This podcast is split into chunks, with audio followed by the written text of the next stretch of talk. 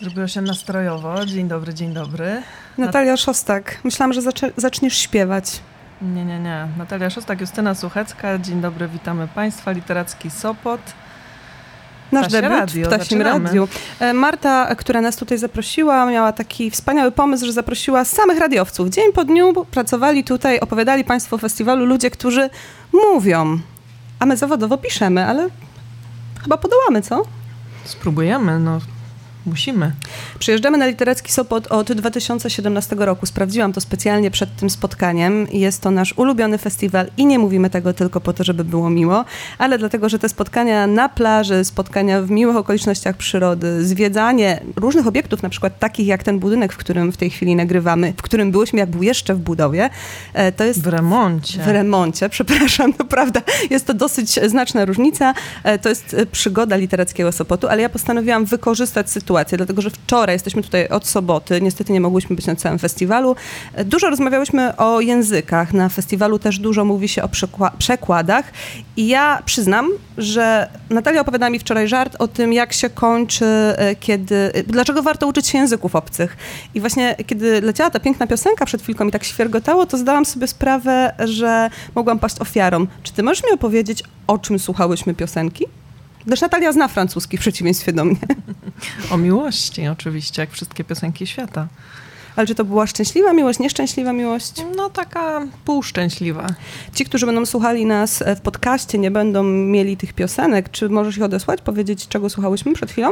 Pamiętasz ten tytuł? Czy cię właśnie Eee, wprowadziłam na minę śpiewaczom? Tak, bodajże to jest tytuł La Vérité, czyli Prawda. Ładnie. Tak mi się zdaje, e, ale na pewno o wszystkim napiszemy na Facebooku, żeby e, odesłać do odpowiednich artystów. Tłumaczenie ma wielkie znaczenie. O tłumaczeniu też jeszcze dzisiaj będziemy rozmawiać, dlatego że jedną z naszych gościń będzie w tej audycji, gdzieś koło 11, e, Aga Zano, tłumaczka, ale zanim o tłumaczeniu, to mm, miałyśmy, zdradzimy Państwu, miałyśmy taki klucz doboru gości, żeby byli fajni i młodzi. I w zasadzie wybraliśmy, wybrałyśmy prawie samych e, naszych rówieśników. Tak zwane nasze koleżanki i koledzy. Wymyślałam sobie, jak czekałam na co nasze spotkanie, że będziemy mogli ich przepytywać e, z hitu, czyli najnowszego hitu naszych rówieśników, historii i teraźniejszości. Zapytamy, co słyszeli w szkole i czego chcieliby uczyć na podstawie własnych książek. Tym bardziej, że będzie dzisiaj o historii, bo będzie z nami Rafał Hetman, e, reporter, który za chwilę wyda nową książkę i mamy nadzieję, że nam o niej opowie. Będzie Ola Zbroja, która wczoraj tutaj przedstawiała e, swoje wersje dotyczące mitologii, więc też o historii. I być może też o przyszłości mm, i o teraźniejszości, historia i teraźniejszość. Będzie opowiadała o tym, co teraz pisze i nad czym pracuje, bo wiemy, y, zdradziła nam przy śniadaniu nad kawą, że pracuje już nad nową powieścią. I będzie Olga Mildyn, która na co dzień jest moją koleżanką redakcyjną w TVN24, ale w innym mieście, dlatego że Olga pracuje we Wrocławiu. To łączy ją z Natalią, bo to miasto Natalii szczególnie bliskie. Dobry Wrocławiu. Ale oni nie mają takiego fajnego festiwalu literackiego jeszcze.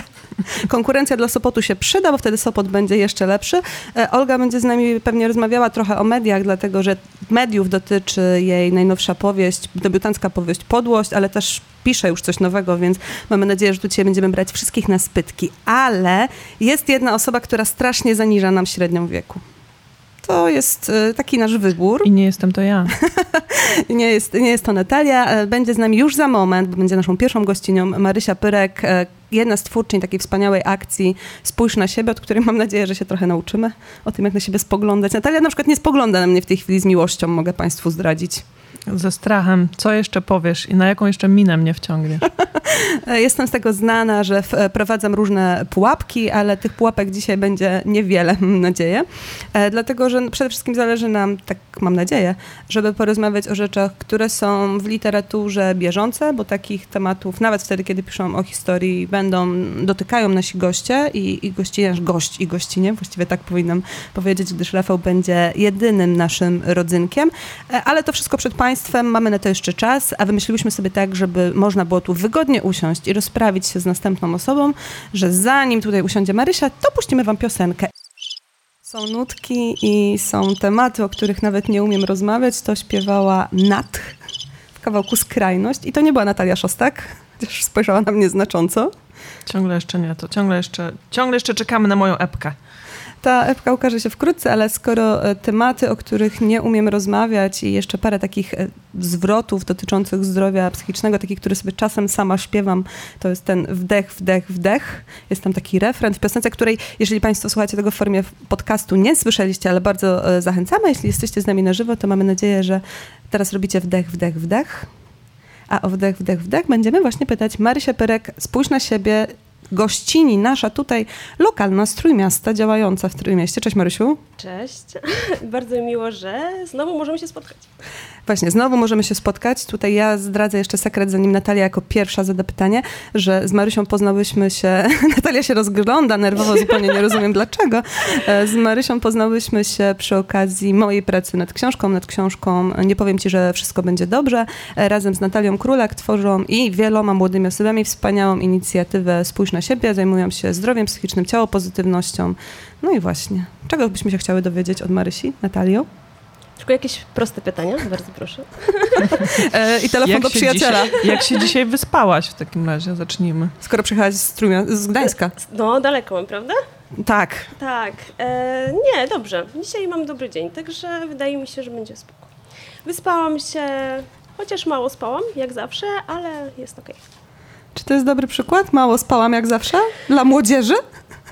Nie, ale wiesz, to nie jest tak, że my jesteśmy idealne i pokazujemy idealne życie po prostu, tylko też pracujemy nad sobą cały czas. I uczymy się, jak powinno się odpoczywać i jak w ogóle odpoczywać, bo my z Natalią nie potrafimy tego robić zupełnie. Każdy ma swoją Natalię, widzisz? E, Maria, ja bym chciała, Marcia, żebyś e, my zaczęły od tego, dlatego że dzisiaj mamy głównie gości związanych tak wprost ze światem literackim. Będziemy rozmawiać o książkach, ale z Tobą chciałybyśmy porozmawiać o aktywizmie, o działaniu. Ja trochę znam odpowiedź na to pytanie, ale nasi goście nie. Jak to się stało, że teatrolożka zajęła się tematami zdrowia psychicznego, ciało pozytywności? Jak to się stało dla ciebie i, i dla Natalii, której tutaj z nami dzisiaj nie ma? Myślę, że możesz mówić w imieniu was obu, że tak ta sztuka poszła w takie zaangażowane społecznie tematy u was. Tak, pozwolę sobie mówić e, jakby w imieniu moim i Natalii, bo Natalia wyjechała do Warszawy, e, ale mam nadzieję, że nie będzie zła i że tutaj nic e, nie powiem, co będzie jakby przy, przyci- przeciwko jej słowu. Więc u nas się zaczęło tak, że my faktycznie założyłyśmy dwa lata temu fundację Fala Nowej Kultury e, i postanowiłyśmy sobie, że będziemy pracować z młodzieżą teatrem, ponieważ e, same, mimo e, że niedawno wyszłyśmy z liceum tak naprawdę, czułyśmy, że brakuje takich miejsc. I my nie miałyśmy takich miejsc, gdzie mogłybyśmy pogadać na ważne tematy społeczne. I w ogóle czułyśmy, że że nawet na tych zajęciach teatralnych, na których my byłyśmy, e, to wszystko było gdzieś reżyserowane przez kogoś starszego, starszego, prowadzącego, kogoś, kto po prostu e, miał jakąś wizję teatru i my miałyśmy ją ziścić, e, ale czułyśmy, że nie ma takich miejsc, gdzie po prostu młodzi ludzie mogą się zbierać e, i tworzyć to, na co mają ochotę i to, co jest dla nich ważne. Więc założyłyśmy sobie falę. No i zaczęłyśmy działać. Zaczęłyśmy spotykać się z młodymi i, i bardzo szybko wyszło to, że mają bardzo mm, niską samoakceptację i bardzo nie lubią swojego ciała i bardzo się go wstydzą. Czyli na przykład osoby nie chciały przebierać się na zajęciach teatralnych, bo się wstydziły. Nie chciały robić pewnych ćwiczeń nie dlatego, że nie potrafiły albo nie miały umiejętności tego robić, tylko dlatego, że uważały, że wyglądają po prostu głupio w tych pozycjach. E, no wstydziły się tego, że mają włosy, tego, że mają okres, e, tego, że podpaska wychodzi, bardzo skupiały się na wyglądzie, wszystkie takie komentarze i takie small talki pomiędzy, ym, pomiędzy zajęciami czy na przerwach odbywały się właśnie, ale ty jesteś gruba, a wiesz co, a ja przytyłam. E, Mam wi- celulit. tak, e, i po prostu muszę coś z sobą zrobić e, i, i po prostu muszę iść na siłownię, a ja dzisiaj nie pobiegałam, a ja po prostu nie wypełniam e, jakiejś tam swojej diety i bardzo dużo też osób właśnie było na diecie, bardzo restrykcyjnej. E, I bardzo, e, bardzo wiele osób e, no, nadto ćwiczyło w taki sposób, bym powiedziała, że już zagrażający ich życiu. Ty masz, Natalia, własne doświadczenia z grupą teatralną, kiedy byłaś nastolatką. To było tak dla ciebie takie miejsce, które pomagało, nie wiem, uporać się ze sobą, swoimi emocjami, może właśnie z ciałem, czy to były inne czasy, inne zajęcia? Myślę, że na pewno. Ja byłam, ja trafiłam trochę z przekory do grupy teatralnej, w takim sensie, że byłam bardzo nieśmiała, nie byłam w stanie, nie wiem, mówić głośno, w ogóle odezwać się na lekcjach i postanowiłam trochę takim żelazem e, wypalić to i e, właśnie na siłę trochę złamać się, co myślę, że pewnie nie jest do końca jakby preferowaną metodą. Zgłaszania się na zajęcia. jakby zmuszać się do rzeczy, które są dla nas trudne, no ale bardzo mi pomogły te zajęcia stały się też taką odskocznią właśnie od y, szkoły, klasy, gdzie nie czułam się dobrze. Mm, no i myślę sobie, że w jakimś sensie trochę mnie uratowały e, wtedy, w tamtym momencie, więc kiedy to opowiadasz, e, ta, ta wizja teatru jako takiej, takiego miejsca mm, pomocy, jakiejś takiej przystani, wydaje mi się bardzo, bardzo bliska w waszych projektach e, wiem, że to jest kluczowe, żeby to od młodzieży wychodziło, to co będziecie robić i jedną z rzeczy, jedną z pierwszych rzeczy, których usłyszałam przy, przy waszej działalności, takiej, e, która dla, na mnie zrobiła wielkie wrażenie, e, był spektakl Ciała niewieście, nie bez powodu, to, to, to, ja słyszę cnoty niewieście, zawsze jak to mówię, to skojarzenie w nie czasie. Nie wiem dlaczego, nie wiem dlaczego. No nie wiem, no to, to polityka mi zniszczyła głowę, ale mm, chciałabym poprosić cię Marysiu, żebyś opowiedziała właśnie jak to się stało, że nad tym spektaklem pracowaliście, pracowaliście, pracowałyście, bo to głównie e, dziewczyny, i o tym e, artystycznym nawiązaniu, czyli o, o głodzie. Jak ta książka znalazła się w osi zainteresowań waszych uczestniczek? Głodzie Roxanne e, Gay. Tak. tak, tak, tak, dokładnie. My sobie postanowiłyśmy, że zrobimy po prostu, jak już rozpoczęłyśmy działania kampanijne Spójrz na siebie, to bardzo chciałyśmy zrobić spektakl o ciał pozytywności. I zaprosiłyśmy zaprosiłyśmy dziewczyny do tego, bo akurat same dziewczyny się zgłosiły do tego projektu, że chcą wziąć udział i jak zaczęłyśmy rozmawiać o ciał pozytywności, o ciele, o cielesności, seksualności, to okazało się, że wszystkie z nich, a było ich dziewięć, mają doświadczenia mm, związane z body shamingiem, czyli jakimiś tam tekstami, które w jakiś sposób sprawiają, że czują się nie okay, czują się niekomfortowo e, ze swoim ciałem. I to nas mocno uderzyło po prostu, że jedyne doświadczenie, jakie mają wspólne, to jest przemoc wobec ich ciała. I postanowiłyśmy, że zrobimy e, z nimi, z nimi właśnie na ten temat spektakl, ale to była bardzo trudna praca dla nich, żeby powiedzieć to głośno i później każde granie też było bardzo, e, bardzo trudne tak naprawdę, bo podzielenie się historią na zajęciach jest czym innym niż podzieleniem się historią z obcymi osobami, które na ciebie patrzą i które są bardzo blisko, bo ten spektakl chciałyśmy, żeby był bardzo kameralny, chociaż początkowo go grałyśmy plenerowo, to później zaczęłyśmy go grać właśnie w przestrzeniach zamkniętych przy bardzo bliskiej odległości i grałyśmy go także, mm, także dla szkół. I ludzie młodzi, inni widzieli bardzo tak. bezpośrednio tę opowieść, prawda? Tak, tak, ale zawsze z racji tego, że wiemy, że poruszamy trudne tematy i wiemy też, że nasza młodzież, tak jak już e, powiedziałaś, dla nich teatr jest oazą i przychodzą do nas nie na zajęcia teatralne, przychodzą do nas, żeby po prostu pogadać, spotkać się, bo to są osoby, które wyalienowane są często właśnie ze swoich e, rówieśniczych społeczeństw. E, chcą mieć fajną atmosferę bezpieczną i chcą poczuć się dobrze ze samym sobą. E, więc my zawsze staramy się nie tylko no, zrobić coś fajnego i zrobić coś e, ważnego, ale zapewnić im wsparcie psychologiczne, to, żeby one wiedziały, gdzie są granice, o czym chcą powiedzieć, a co nie, e, co dla nich jest za dużo, gdzie postawić po prostu, powiedzieć stop i tym się nie dzielę, to mogę powiedzieć na zajęciach, ale nie chcę, żeby to było w spektaklu. I na przykład przy ciałach niewieścich było tak, że dziewczyny faktycznie podzieliły się swoimi doświadczeniami, ale powiedziały, że one chcą się pozamieniać między sobą tekstami i nie będą mówić w swoim imieniu, bo dla nich to jest za dużo. No i my oczywiście jakby szanujemy. Chcemy, żeby to było ok wobec nich samych, e, żeby po prostu też kolejnych granic ich po prostu nie łamać. I bardzo staramy się, mm, żeby to właśnie było no wiecie, ich, ich wyborem i ich decyzją. Mhm. Ale to brzmi jak bardzo odpowiedzialna praca i bardzo taka jakby balansowanie na e, cienkiej linie. Zastanawiam się, jak się z tym czułyście, kiedy, czy, czy byłyście zawsze pewne tego, e, nie wiem, gdzie zainterweniować, e, kiedy powiedzieć stop, kiedy im coś wytłumaczyć, kiedy podjąć jakąś rozmowę? Wiesz co, my byłyśmy pewne tego, że chcemy pracować z młodzieżą, ale nie, nie sądziłyśmy, że jeżeli zrobimy fundację jakby dedykowaną młodym ludziom, to że przyjdą do nas osoby z tak dużymi problemami, na przykład ze względu na zdrowie psychiczne. I teraz mamy tak, że na przykład jak robiłyśmy lato w teatrze organizowane przez Instytut Teatralny Raszewskiego w Warszawie, to na 20 osób e, dzieliłyśmy 20 osób na dwie grupy i ja miałam połowę ze spektrum autyzmu, z czego prawie wszystkie osoby były na terapiach.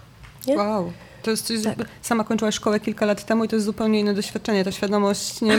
Przepraszam, to ja nie wiesz, że my się z Marysią znamy, to jest takie wow, strasznie ci zazdroszczę, że kończyła, kończyłaś szkołę całkiem niedawno, e, ale że to nie było tak powszechne, prawda, ta wiedza tak. na te tematy. Nie było tak powszechne i my też musiałyśmy się dużo nauczyć. To, to, że mówisz, że wiesz, to jest odpowiedzialność, my nie sądziłyśmy zakładając, że będziemy mieć osoby z takimi doświadczeniami, nie? To nie był nasz wybór.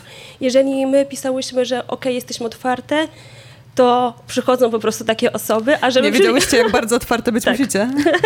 tak, ale no, musiałyśmy się nauczyć, wiesz, to my, my po prostu siedziałyśmy po nocach i dowiadywałyśmy się, jak reagować, gdzie można prosić o pomoc, gdzie można zgłaszać. Wszystko to też staramy się udostępnić na mediach społecznościowych, żeby szerzyć tą wiedzę, ale my jako prowadzące, jako prezeski fundacji musimy wiedzieć, gdzie tych ludzi kierować e, i też zawsze staramy się mieć osoby z zewnątrz właśnie, czy to, e, czy to psycholożkę, czy najlepiej psycholożkę i seksuolożkę w jednej osobie, e, żeby w momencie, kiedy nie umiemy odpowiadać albo nie wiemy, co po prostu też mówimy, że na przykład nie wiemy, bo nie mamy takiego doświadczenia, ale jest osoba, która wyjaśni, e, no to musi być, nie?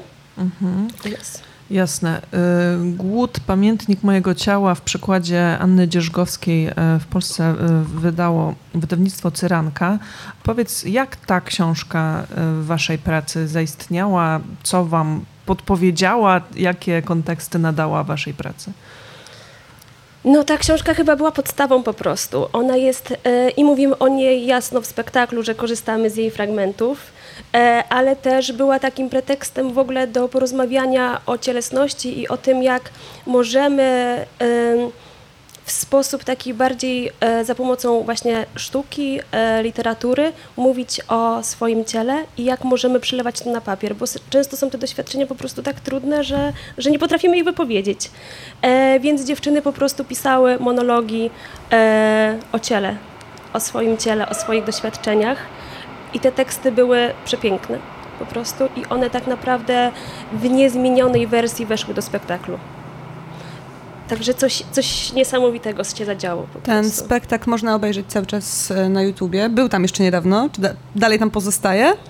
Aha. Wiesz co, wydaje mi się, że go nie ma, bo nie mamy dobrej wersji takiej nagranej i, i... Dobrze, a to... jak my nie mamy dobrych rzeczy, to ich nie wypuszczamy, no tak, taką mamy zasadę. Dobra, ja, ja, myślę, że to jest ten moment, w którym mam nadzieję, że słyszy nas, nas ktoś ważny i właśnie myśli sobie, mam mnóstwo pieniędzy, tak. musimy to zrobić, nagrać z dziewczynami, tak żeby nagrać cała Polska mogła to zobaczyć. Tak.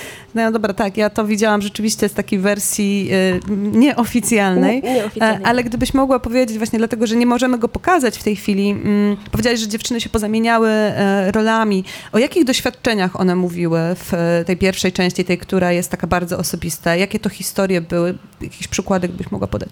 Mhm, bo ten cały spektakl właśnie, że z racji z tego, że jest na bazie tej książki, on się składa z monologów tak naprawdę dziewczyn, które biorą udział w tym spektaklu.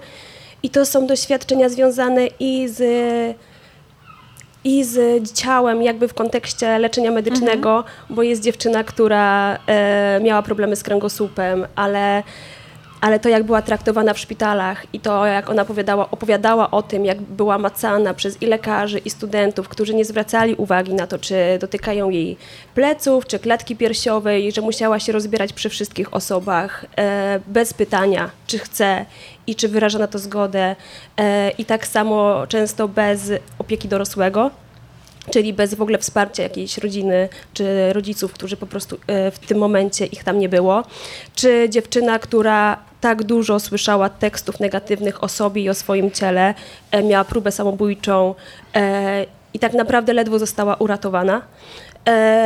Czy takie komentarze po prostu na WF-ie, takie zwyczajne, które doprowadziły do tego, że dziewczyny nie dosyć, że już się nie lubią ze swoim ciałem, to starają się je ukrywać za każdym razem, na przykład kiedy wychodzą z domu, że naciągają koszulki, zakładają, kupują w ogóle jakieś takie ubrania w oversize'owych rozmiarach, za dużych, żeby tylko przykryć swoje ciało i nie pokazywać go po prostu nikomu, bo się boją, bo się boją hejtu. Pamiętam, że w liceum e, bardzo długo chodziłam w ubraniach mojej mamy, e, które były właśnie takie większe, luźne, takie koszule, tak żeby nie było mnie widać. Udawałam, że to taka moja stylówka po prostu. Tak, i wydaje mi się, że to jest przerażające, że, że z jednej strony często ok, jak ktoś tak chodzi w oversize'owych ubraniach, to jest ok i uważamy, że ubiera się przepisowo i w normach i tak dalej, a często nie zdajemy sobie sprawy, e, jakie ciężkie historie za tym idą po prostu, że to nie jest właśnie stylówka danej osoby, Co ale tam coś, się chowa tak, pod tą dużą bluzą. Tak, nie? coś, co spowodowało to. I w drugą stronę, często te dziewczyny, które, e, czy osoby, które chodzą jak, jak to się mówi ładnie, w wyzywających ubraniach do szkoły, to też bardzo często coś się za tym kryje.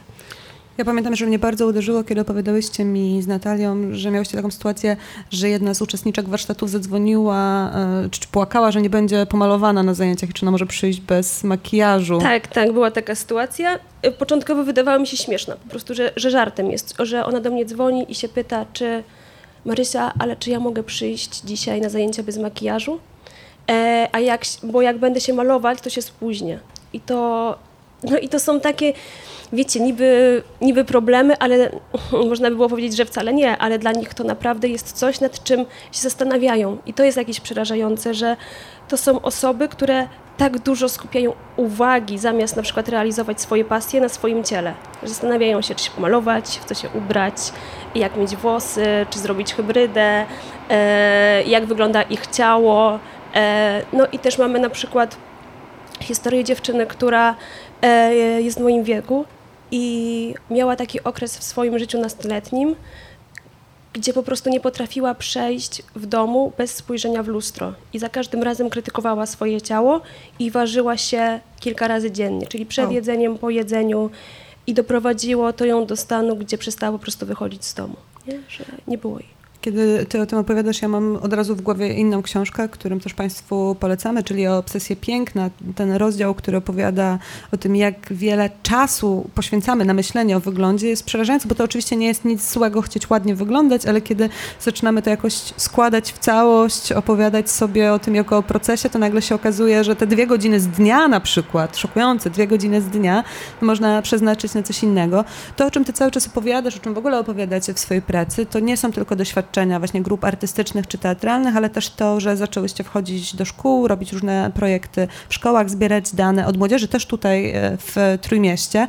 No i macie dalsze plany, więc bardzo, bardzo bym cię chciała, Marysiu, poprosić, żebyś powiedziała, co tam robicie w tych szkołach i jakie są plany na przyszłość. Tak, ale też jakby wydaje mi się, że weszłyśmy do szkół nie bez przyczyny. To znaczy, że faktycznie miałyśmy odzew od młodych, że na zajęciach u nas jest fajnie, że jest miła atmosfera, że mogą się podzielić, ale gdyby miały o tym powiedzieć w swojej klasie, to by w życiu tego nie zrobiły. I stwierdziłyśmy, że po ich no, rozmowach, bo już naprawdę mia- miałyśmy mnóstwo młodych ludzi, którzy stwierdzili, że szkoła jest najbardziej nieciało pozytywną placówką, jaką może być. No i stwierdziłyśmy, że coś musimy z tym zrobić. I faktycznie mm, zrobiłyśmy ciało pozytywną koalicję, która polegała na tym, że wchodzimy do szkół, dla wszystkich osób uczęszczających robimy prelekcje, żeby im powiedzieć, czym jest ciało pozytywność, czym nie jest i jak jak można coś porobić, żeby ta placówka była bardziej ciało pozytywna i zbierałyśmy od każdej osoby na anonimowych karteczkach ich propozycje, co oni by chcieli właśnie, żeby w swojej szkole poczuć się lepiej. Na stronie spójrz na siebie.pl jest podsumowanie tych Tak, wszystkich jest ustaleń. poradnik, jest, jest poradnik. E, no i w tych szkołach później właśnie robiłyśmy i warsztaty z samorządem, ale co jest najważniejsze, doprowadzałyśmy do spotkań z dyrekcją, gdzie przedstawiałyśmy e, razem z młodymi właśnie te rzeczy, które zostały wypracowane i pokazywałyśmy, że halo, ale ci młodzi ludzie, którzy chodzą do waszej szkoły, e, potrzebują tych rzeczy i które rzeczy mogą wejść, a które nie. I oczywiście to było na takiej zasadzie bardzo przyjaznej rozmowy i cieszymy się, że, że w ogóle do tego doszło, bo większość szkół nas w ogóle nie chciała wpuszczać. E, to jednak w tych dwóch szkołach, gdzie udało się wejść, wiemy, że te zmiany się zadziały, bo mm, przedstawicielki samorządu szkolnego jakby odezwały się do nas z powrotem, co się udało po prostu zrealizować. Tak, a jak pytasz o plany, to... Aha, to jest ten moment, kiedy mogę się pochwalić w końcu, tak? Od razu się zmienił nastrój. Tak, Marysia się nie. wyprostowała. Tak, bo ja się cieszę, w sensie, bo... Znaczy mam nadzieję, że wiecie, to są nasze plany, ale wiemy, jak bardzo nam trudno było zrealizować tą pozytywną koalicję e, i mam nadzieję, że Teraz będzie trochę łatwiej, chociaż wejście do szkół w dzisiejszych jest czasach jest po prostu, no wydaje mi się, że nie do zrobienia, ale mamy tak, że zakładamy, że po prostu... A jakbyście zrobiły jakiś projekt e, Jan Paweł II, a ciało Wyklęty. pozytywność? Tak, Słuchaj, ja jestem Maria Magdalena i mam taki pomysł, żeby założyć taką fundację. Czekamy, czekamy. Imienia Marii Magdaleny. Wspaniale. Fajnie brzmi, prawda? Bardzo. Proszę nie kraść tego pomysłu. Maria musi wrócić do domu i zarejestrować te wszystkie rzeczy, ale y, dostałyście pieniądze. Dostały więc się coś pieniądze, się uda. tak. Wiesz, to, to, że dostał się pieniądze, to nie To wiem, czy jeszcze się nic. uda. To jeszcze jest połowa, jakby wydaje mi się, sukcesu. Połowa jest to, że faktycznie byśmy chciały wejść do wszystkich liceów w Gdańsku i zrobić ciało pozytywną zmianę, żeby doprowadzić do zmiany systemowej. Niech Sopot słucha, niech Sopot słucha, bo tak tu blisko, to może już byście weszły też do Blisko, Sopotu. Sop- Sopot ma mało też szkół, także spokojnie. Czyli ob, oga- opędziłybyście. Jak podpowiemy tutaj pani e, prezydent e, od edukacji, że jest taka sprawa, to Nie wiem, czy się nie pomylę, ale chyba są tylko cztery licea? Nie tak, wiem, tak nie mi wiem. się kojarzy, bo kiedyś to sprawdzałam, więc Tak? moim zdaniem to jest, to jest ten do kierunek. zrobienia. Cztery szkoły to nic dla nas naprawdę. W Gdańsku wydaje mi się, że szkół jest 29, także... One dwie. Czekamy. No dobra, ale to będą takie same, e, to będzie coś podobnego do tego, co robiłyście właśnie na tych przykładach? Czy to jest coś, co chcecie zrobić szerzej?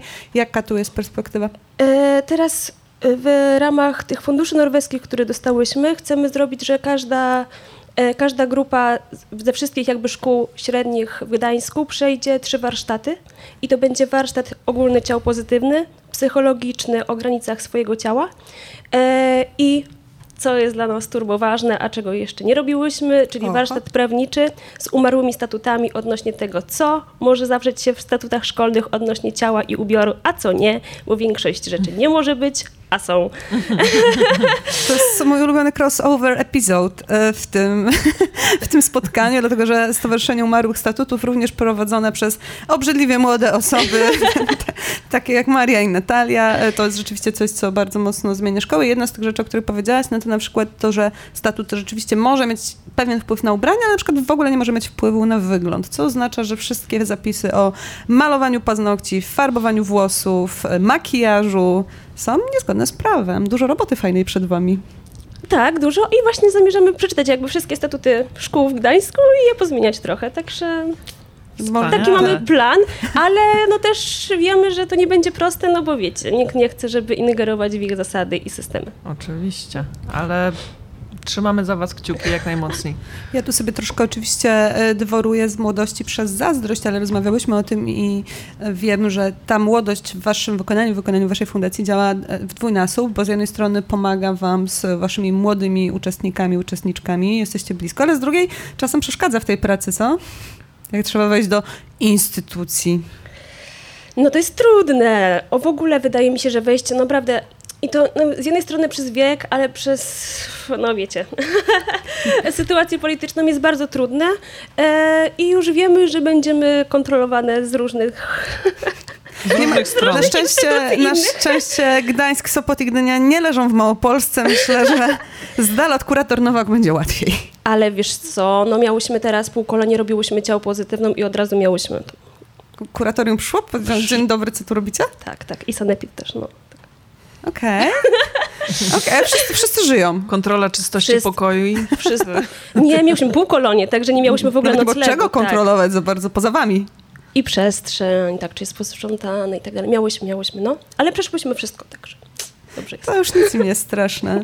Okej, a mm, z tą ciało pozytywnością to też jest trochę tak, że w naszej bańce, bo właśnie tak troszkę się uśmiechamy, wszystkie wiemy o czym mówimy, to jest temat już jakoś rozpoznany, nazwany, wiemy o czym mówimy, ale czy cały czas zdarza się tak, że y, słyszycie na przykład na zajęciach albo właśnie w komentarzu do waszych zajęć, że to jest jakieś promowanie otyłości, już nie chcę, nie chcę powtarzać innych tych y, zwrotów, żeby Sloganów. ich nie, nie utrwalać w pamięci naszych słuchaczy i słuchaczek, ale to chyba nadal jest temat, który wymaga bardzo dużej edukacji nie tylko wśród młodych, ale też wśród tych, którzy z młodymi pracują. Tak, to jest standardowe pytanie na prelekcjach, na przykład w szkołach. E, od nauczycielek też. I co wtedy odpowiadasz?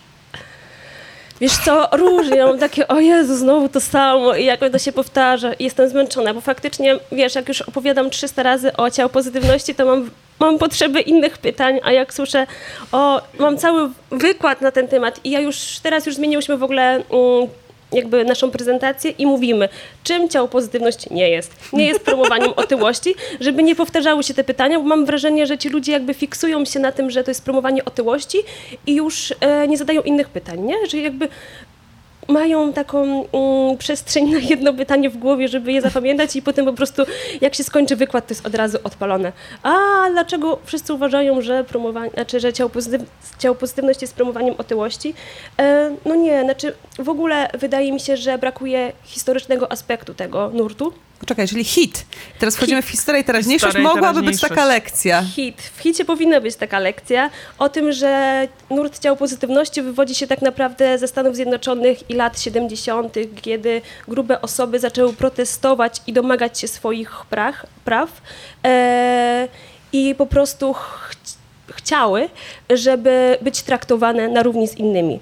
I to zaczęło się tak naprawdę od tego, że dwóch facetów napisało tekst, na, na, przykładzie swoich, na przykładzie swoich żon, e, na przykład, że nie mogą dostać się na uniwersytet tylko dlatego, że są grube.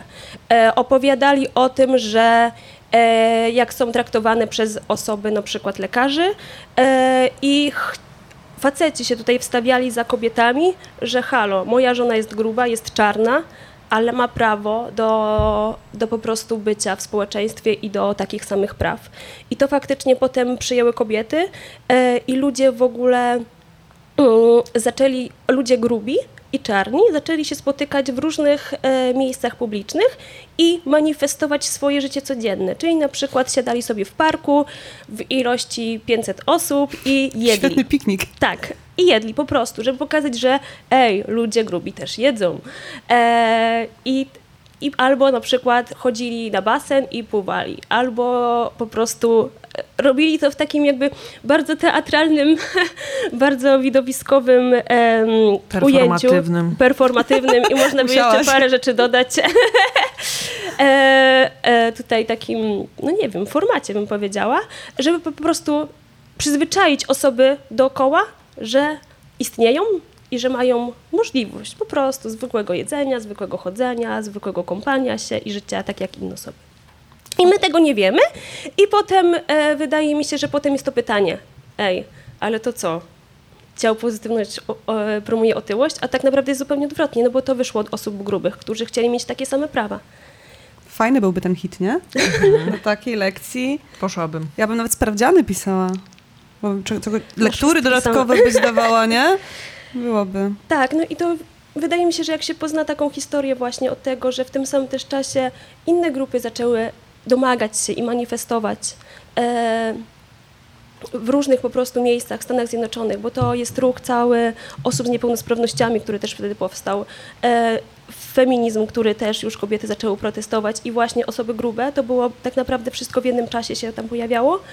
E, no, doprowadzili do tego, że że chcą po prostu być na równi, mieć takie same prawa i to czy w kontekście właśnie płci, czy koloru skóry, czy wyglądu i sprawności ciała. Ta zmiana, mam wrażenie, bardzo mocno e, rozgrywa się też w języku. Nawet kiedy ciebie się słucha, to widać, że zwracasz uwagę na rzeczy, które jeszcze kiedyś były jakimiś super niuansami, jak choćby te osoby z niepełnosprawnościami. To jest coś, co dopiero od kilku lat w dyskursie jest e, zauważalne i, i zmieniane. E, no i słuchaj, tak się stresowałaś, Marysiu, nam się czas już kończy, więc słuchaj, to jest ten moment, ty zbierasz teraz myśli. Z czym najważniejszym chciałabyś zostawić słuchaczy, słuchaczki, ja gdzie już, ich odesłać? Ja już wiem, bo powiedziałaś osoby z niepełnosprawnością i ostatnio przeczytałam w książce takiej świetnej. Hmm. o gapieniu się i o widoczności osób, że są osoby z niepełnosprawnością i bez niepełnosprawności. I wydaje mi się, że to jest coś wspaniałego, bo zawsze mamy trudność, e, żeby napisać, na przykład, że są osoby sprawne i osoby ach, niepełnosprawne albo właśnie z niepełnosprawnością. I że to i tak jest bardzo duży podział pokazujący, że te osoby nadają się do normalnego funkcjonowania i po prostu nie potrzebują opieki, a te tak. Czyli musimy iść dalej w języku. Tak, a teraz przeczytałam, że są osoby z niepełnosprawnością i po prostu nie mające takiego doświadczenia, czyli bez niepełnosprawności.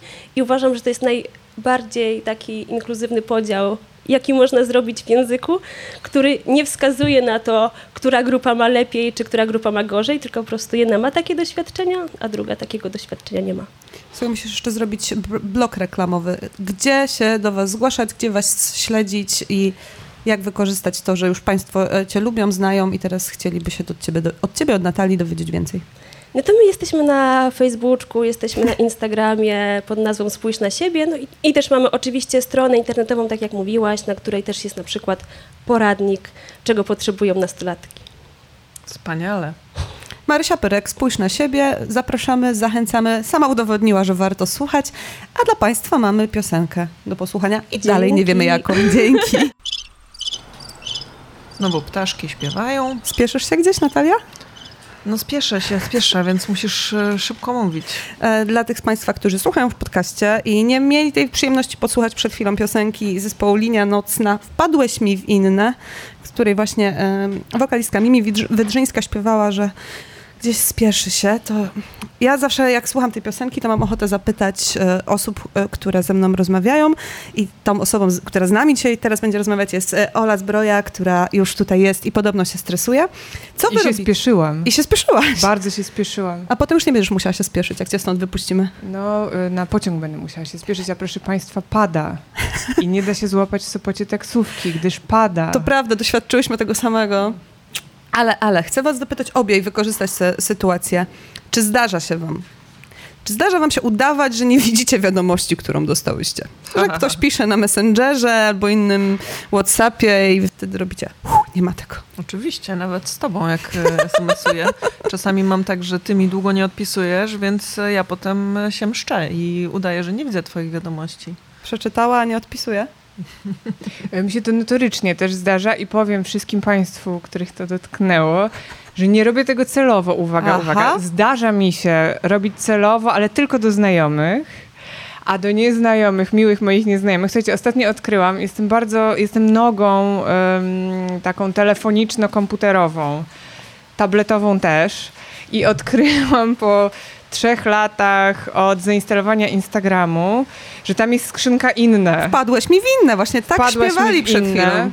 E, I to było rok po premierze Mireczka. Ja No. otworzyłam tę skrzynkę i to było coś e, mm, no, wspaniałego. Czy to była puszka Pandory? Nie, nie, nie. Pu- Puszka sympatycznej Pandary. No, e, w ramach e, znowuż autopromocji powiem, że właśnie, Po to tu jesteś. właśnie nakładem wydawnictwa Agory wychodzą mitologie przypisywane przez kobiety. Ziarno Gdzie- granatu. Ziarno granatu, gdzie odczarowujemy różne e, postacie z mitologii, więc ja tutaj tę Pandorę też e, odczaruję, więc ta, ta Pandora w mojej skrzynce instagramowej była bardzo miłą, sympatyczną Pandorą. I wszystkie wiadomości e, zalajkowałam i ukochałam. Jak już odkryłam to, Że są. że są, tak. Ale mnie to zawsze ciekawi, jak inni sobie radzą, więc ja teraz sobie wykorzystam was i będę pytała, że właśnie, no dobra, jak już... To jest jedna sytuacja, że wpadły ci winne i trochę byłaś bez szans, dopóki nie odkryłaś, że taki folder jest. Ale e, czy, jak sobie radzicie z takimi wiadomościami właśnie, co do których nie da się ukryć, że je odczytałyście. I nawet one czasem są miłe. Czy macie też takie wyrzuty sumienia? Teraz prowadzę autoterapię, że komuś nie odpisałyście, albo za długo odpisywałyście, albo właśnie ktoś wam napisał miłą recenzję i coś by trzeba było mu odpisać, ale już rąk nie starczy. Ja chyba nie mam, e, chyba nie, nie mam w ogóle refleksji na ten temat. To jest straszne. Ale nie, mogę... to właśnie nie jest straszne, ja ci bardzo Tak, zazdroszczę. ale ja mogę wam opowiedzieć zabawną historię, zupełnie niezwiązaną z pracą zawodową, Dawaj. Ale taką wiecie, między dziewczynami. E, Kiedyś e, poszłam na randkę z bardzo przystojnym i atrakcyjnym Włochem. Zrobiliśmy sobie jakieś też zdjęcie w trakcie tej randki Ulala. i słuchajcie, po, po, po tejże randce, to było jeszcze zanim zapoznałam mojego męża, Mężu, nie Pozdrawiamy stresuj męża. się. E, Słuchajcie, napisałam taką dosyć długą wiadomość na temat tego Włocha, którą wysłałam e, Włochowi. Ale po polsku. E, nie, niestety po angielsku, ponieważ U. było to do mojej um, psiapsiuły z południowej Afryki. E, on dos, angielski doskonale znał e, i odczytał tę wiadomość. Powiem więcej, kiedy ją wysyłałam, on już stał pod moim balkonem, ponieważ to było tak bardzo włoskie, że, że umówiliśmy się pod balkonem e, mojego pokoju. Ale na szczęście bardzo dobrze zareagował, więc tylko takie perypetie miałam z... Właściwie to nawet nie jest o nieodpisywaniu, tylko o, o nadmiarze tych wiadomości, o niechcianych wiadomościach. Czy on był zachwycony, czy On był zachwycony, a ja nie chciałam iść. Jak zaczęłam, że on to zobaczył, to stwierdziłam, że wiecie, no nie mogę już udawać tej niedostępnej i obojętnej. Tej Julii na tym balkonie. Tak, tej Julii na balkonie. W ogóle ta gra już nie miała sensu. Ale wszystko skończyło się dobrze. Polecam wszystkim e, dziewczynom kawa na ławę. Też, e, też dobrze robi. Ale słuchaj, to może mogła, mogłaś zostać samopowieścią Sally Rooney po prostu, będą tego typu historie, już tylko nic, usiąść i napisać z tego powieść. Ale ja uważam, że w ogóle my wszyscy, każde życie, na, e, każde życie się nadaje na powieść. Naprawdę. No dobrze, każde życie się nadaje na powieść. Przedstawiłaś się tutaj przed milionami słuchaczy, że jesteś nogą komputerową, a wiemy, że to nie jest prawda, bo wrzucałaś ostatnio zdjęcie e, z programem do pisania, Na że- Instagramie. k- którego ja nie umiem obsługiwać, a ty umiesz. No i to jest ten moment, kiedy możesz powiedzieć, wiemy, że Mireczek był, ter, e, teraz jest ziarno granatu, a co tam teraz piszesz pomiędzy tymi W tym kucykami, programie. pomiędzy tym tymi programie. kucykami pony. Tak, ja muszę y, tu y, zdementować, jakoby, no, ja po prostu świetnie się sprzedaję, natomiast ja wcale tego programu tak świetnie nie znam, ale faktycznie, słuchajcie, napisałam post, proszę Państwa, to było tak, to było tak. Wrzuciłam w ramach e, e, tego, że chciałabym się nauczyć obsługiwać lepiej Instagram e, i influencerować. E, i- Zapraszamy na Instagram Oli. i- Zapraszamy. Aleksandra Zbroja. To oczywiście żartuję, żeby zawsze trzeba tutaj dodać, bo nie wszyscy zawsze Hashtag odczytują ironia. ironię. Hashtag Wink, wink. ironia, wink wink. E, wrzuciłam, słuchajcie, e, taki, mm, takie zdjęcie, które przedstawiało ekran mojego komputera, na którym nie było widać Worda, ale jakiś tajemny program Kolorki. kolorki, ale w Wordzie też kolorki robiłam, ale tutaj były takie, ewidentnie była podzielona e, strona, ekran, o właśnie ekran, widzisz już nawet tutaj ta terminolo- z terminologią nie staje dobrze, no więc ekran był podzielony, tam z boku były jakieś em, Esy Floresy. esy floresy, jakieś e, tablice korkowe, jakieś coś tam, a wokół tego komputera były kucyki pony, post dotyczył właśnie tego trudów pisania i macierzyństwa, o czym mogę z przyjemnością opowiedzieć, ponieważ mam wiele refleksji na ten temat. Em, e, zacznę od nich, jak już jestem Dawaj. i brnę w tę bardzo długą wypowiedź. To jest twój czas, Ola. To jest mój czas. E, Słuchajcie, no więc e, mój Stoję mąż wyjechał i zabrał dwójkę dzieci i ja miałam nagle o tę okazję powrócić do tego czasu sprzed lat czterech. Moja córeczka kończy zaraz cztery lata, kiedy dzieci nie miałam i mogłam pisać dnie i noce. E, i Czy tak było? tak naprawdę było, w sensie, że długo pisałam, ale też dłużej mi zajmowało pisanie. W sensie męczyłam się z tymi zdaniami, zastanawiałam się, czy one są dobre. A teraz jak się pojawiły dzieci, ja nie mam czasu się zastanawiać nad tym. Po prostu musisz pisać. Ja po prostu muszę pisać i faktycznie e, ten sukcesy. deadline e, mojej córki, która zaraz skończy oglądać Świnkę Pepę. Książka, która została odkryciem Empiku, dobrze pamiętam? Teraz nominacja do Nike. Tak. No. Ona, ona sukcesy, faktycznie no powstała z słuchaj. tą córką obok, która Czyli ona jeszcze... ci pomaga. Ona mi naprawdę, e, no, pomaga, ale czasami, ale właśnie odkryłam, jak e, nie ma tychże moich dzieci, mam jeszcze 10-miesięcznego synka, e, odkryłam, jak to może być, kiedy właśnie ma się cały, cały dzień do dyspozycji i to było zupełnie niezwykłe. Kucyki pony polegały na tym, znaczy ja stosuję jakieś takie haki na to, jak pisać, jak one są obok.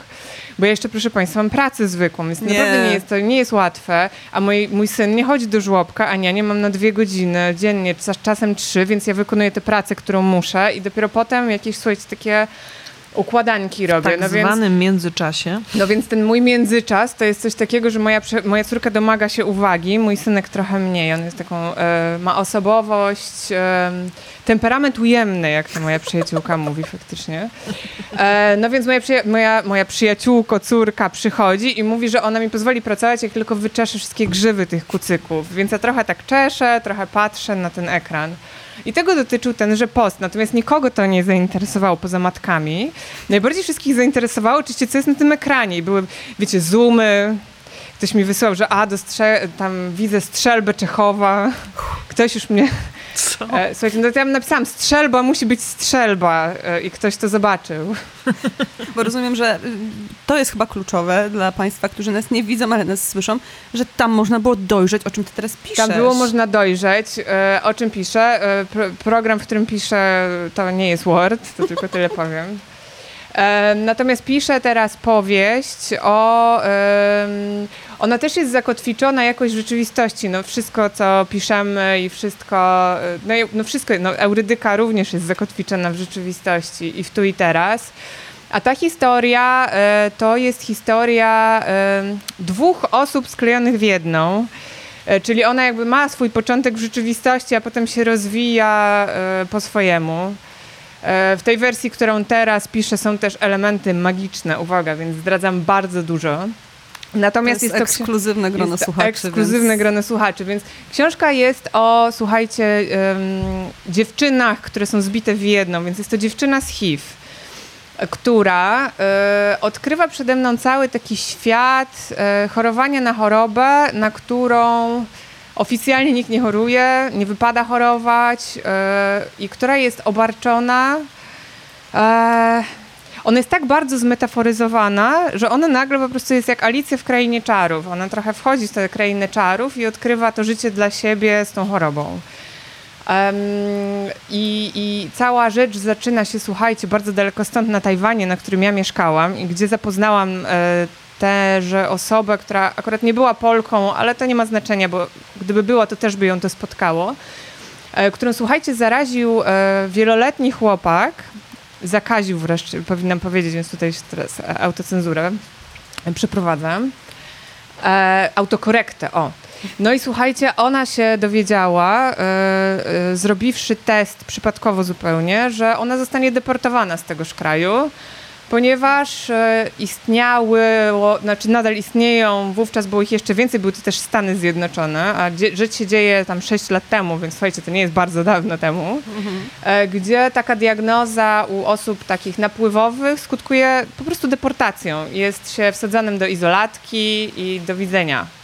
No i w przypadku jej, ona była akurat z południowej Afryki, tutaj zdradzę, e, to nie był jakiś taki duży problem w takim sensie, że deportacja dla niej nie równałaby się, pro, to nie byłby jakiś kolosalny problem przed dostępem do leków. Natomiast e, w trak, no, ponieważ przeżywałam z nią te wszystkie perypetie, to e, napotykałam osoby, dla których akurat taka deportacja równała się no to było coś znacznie gorszego, tak? Bo są kraje, w których leki po prostu nie są dostępne, znaczy albo są za opłatą, która jest absolutnie... Zaporowa. E, tak, zaporowa. No, zresztą e, ceny tych leków, no i, on, i opisuje, słuchajcie, jej podziemie i życie tam, bo ona się nie godzi na to, żeby te, e, spojrzę też na zegarek. My cię pilnujemy, to Pilnujecie, wszystko jest dobrze. dobrze.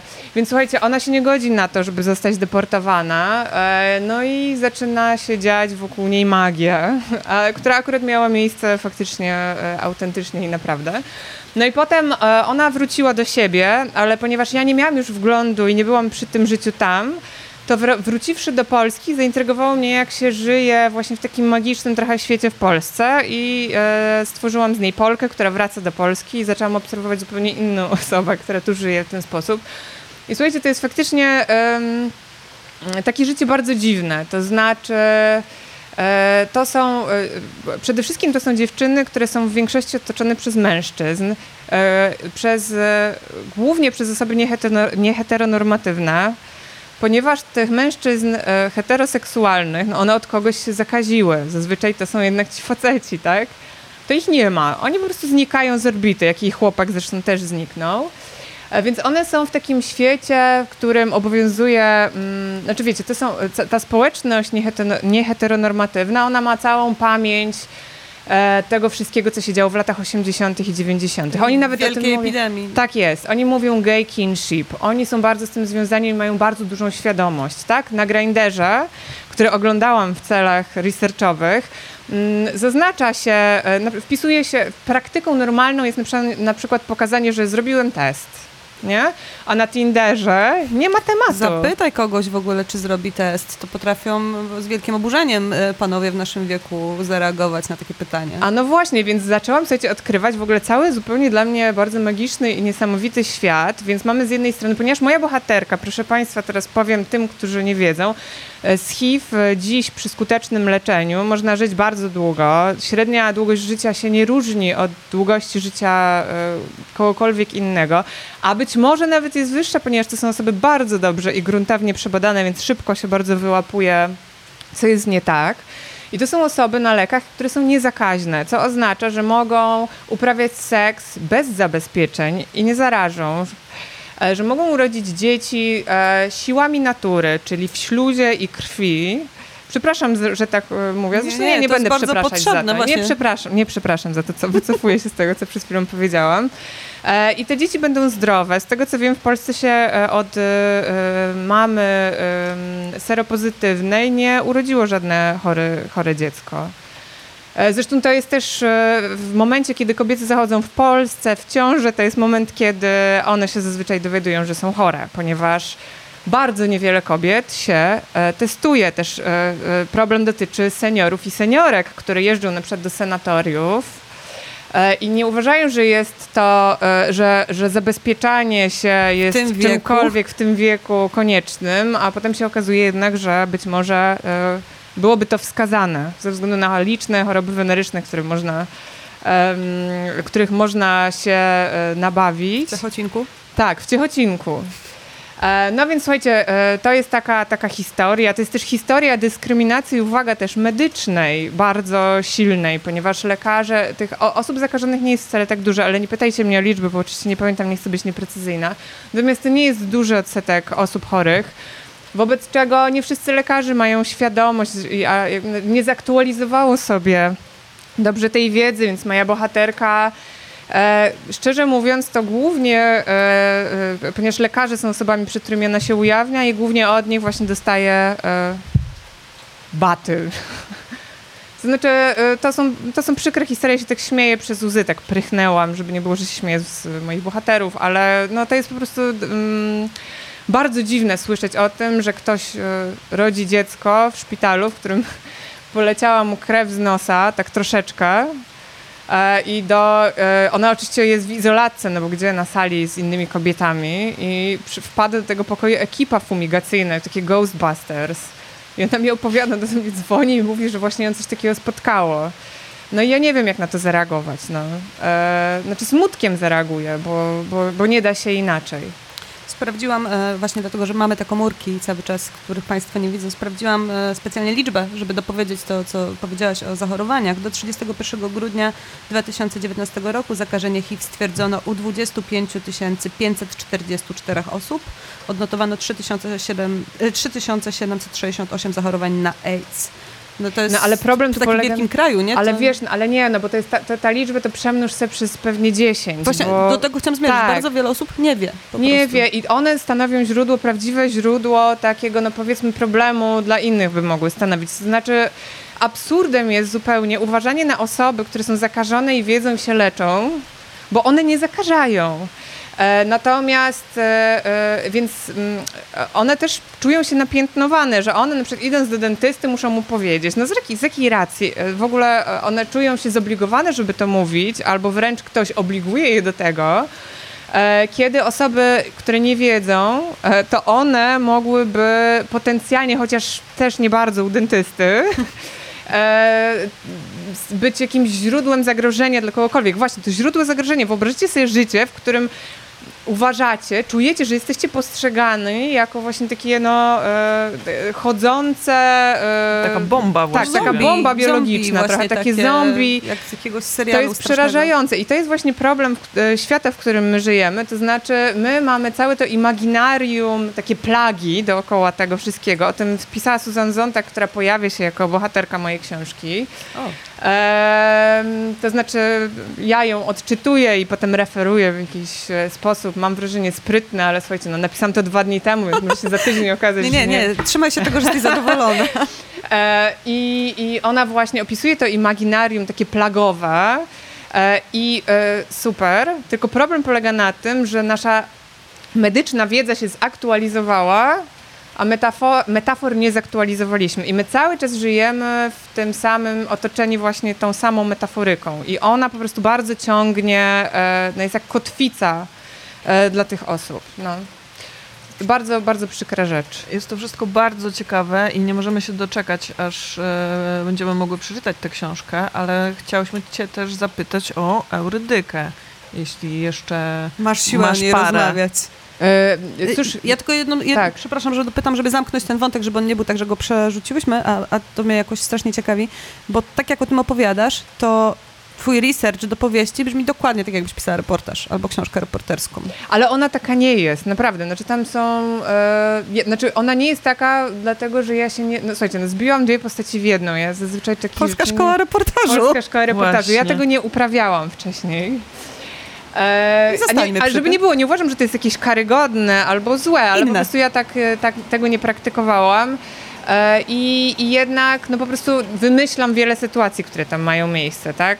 Czyli umajam tę opowieść trochę, ale też muszę powiedzieć, uwaga proszę Państwa, musiałam niektóre rzeczy, które zdarzyły się w rzeczywistości wyciąć z tej książki, ponieważ to by było zbyt dziwne i filmowe, żeby mogło się wydarzyć. czyli potem recenzenci by pisali, o tutaj pani Zbroja trochę przesadziła, poniosła tak, tak, fantazję. naprawdę tak by było. Natomiast na przykład e, e, moja bohaterka, słuchajcie, ona robi taki myk, żeby zostać na tym Tajwanie, który polega na tym, że inna osoba i to miało miejsce, ale oczywiście nie mogę wskazać kto, bo to bardzo było nielegalne. Znaczy ona powiedziała, a takiego mhm, zostanę. E, Nie będziecie mi mówić e, Tajwanie. Na Tajwanie się zmieniło prawo, żeby co, już e, rok po tym, jak ona wyjechała. E, No ale ona stwierdziła, że ona zostanie mimo wszystko na tej wyspie i jeżeli ją opuści, to tylko na własnych zasadach, że nikt jej nie będzie deportował. I słuchajcie, ona się ukryła przed policją, e, zamaskowała się, więc tam wątek maskarady tam jest y, no, wyeksponowanym wątkiem szalenie. Ona jest takim, ona po prostu uprawia drag tam, e, a e, i zgłasza takie zażalenie, że być może ten test wyszedł nieprawidłowy. Ona już wiedziała, że wyszedł, bo zrobiła sobie w nieoficjalnym e, takim laboratorium.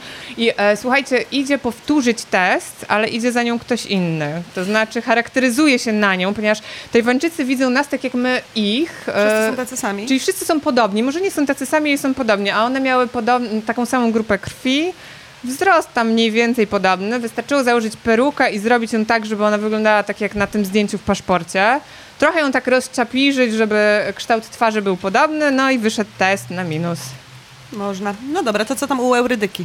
E, A Eurydyka. Słuchajcie, no ja wczoraj wieczorem przeczytałam coś, co mnie bardzo zasmuciło, to znaczy, i tego nie powiedziałam, ponieważ przeczytałam to dopiero po spotkaniu. To Ktoś- jest twój czas. To jest mój czas. Ktoś mi napisał, ależ przecież Herbert opisał Eurydykę. E, I ja bym chciała powiedzieć, że no ja wiem, że Herbert opisał i że wcześniej jeszcze e, Rilke. Bo, bo tam- powiedzmy tylko, że Eurydyka jest twoją bohaterką A, przepraszam, w, bo w antologii Ziarno Uznałam, że granatu. to jest domyślne, więc tak. Wybrałam sobie, mówię, najnudniejszą bohaterkę. Najpierw chciałam najciekawszą, czyli Medeę, którą ktoś mi zwinął. Aha. Sprawdzimy potem, kto y, jest tą osobą. Kto jest tą osobą? Ja już jej wyrzuciłam, wygarnęłam wczoraj. Potem stwierdziłam, że najnudniejsza będzie Penelopa, ale ktoś mi też ją zgarnął. No więc stwierdziłam, ale Penelopa stwierdziłam wcale potem, że ona nie jest aż taka nudna, ponieważ ona pozostawia pole do wyobraźni. Co ona tam robi? Jak czeka Co ona tam czeka? robi? No a Eurydyka e, była dla mnie właśnie takim kimś e, tak bardzo radykalnie nieciekawym, pomimo Herberta, e, że stwierdziłam, że właśnie jej się przyjrzę.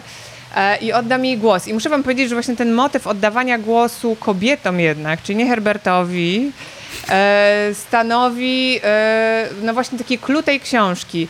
I też powiem więcej, uważam, że jakby, jakby po tej mojej eurydyce wy byście mogły przypisać eurydykę i zachęcam was do tego, ponieważ w każdej osobie i w każdym życiorysie, ry, życiorysie mit aktualizuje się trochę w inny sposób.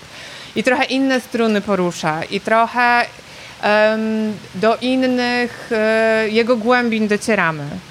E, I w inny sposób właśnie wyrażamy go mową. Natomiast tutaj kluczem faktycznie było to, żeby to zrobiły, żeby to zrobiły kobiety. E, I moją matroną taką do tego projektu była też kobieta, to znaczy nie Kubiak. Ja oczywiście go przeczytałam, tak? I Owidiusza, i, i Parandowskiego, i wszystkich tych panów, którzy historię Eurydyki opisywali. E, natomiast i przeczytałam też Margaret Atwood, która również, uwaga, napis, opisała Eurydykę, to nie zostało chyba przetłumaczone na język polski i nie jest to Penelopiada, mhm. jest jakby osobne opowiadanie. No i e, w każdym razie tak, e, Margaret Atwood akurat nie była absolutnie moją matroną, znaczy nie absolutnie, bardzo ją lubię, ale nie była, natomiast ja się, się bardzo posiłkowałam Mary Bird, to jest taka historyczka starożytności i ona popełniła esej Kobiety i władza, w którym ona właśnie opisuje historię uciszania kobiet, proszę Państwa, uciszania kobiet, czyli mówienia im, że one nie mogą albo nie mają prawa o czymś lub o kimś napisać.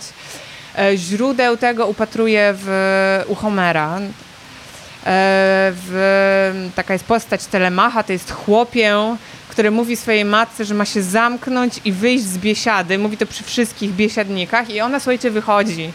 To było dla mnie wstrząsające, jak ona to opisała, że ta matka wyszła. No i, e, i, i, i, wtedy jakby tak umocniłam się, już wcześniej e, jakby od razu stwierdziłam, że ten projekt, pomysł tego projektu jest świetny i powinniśmy tak wszystko przypisywać.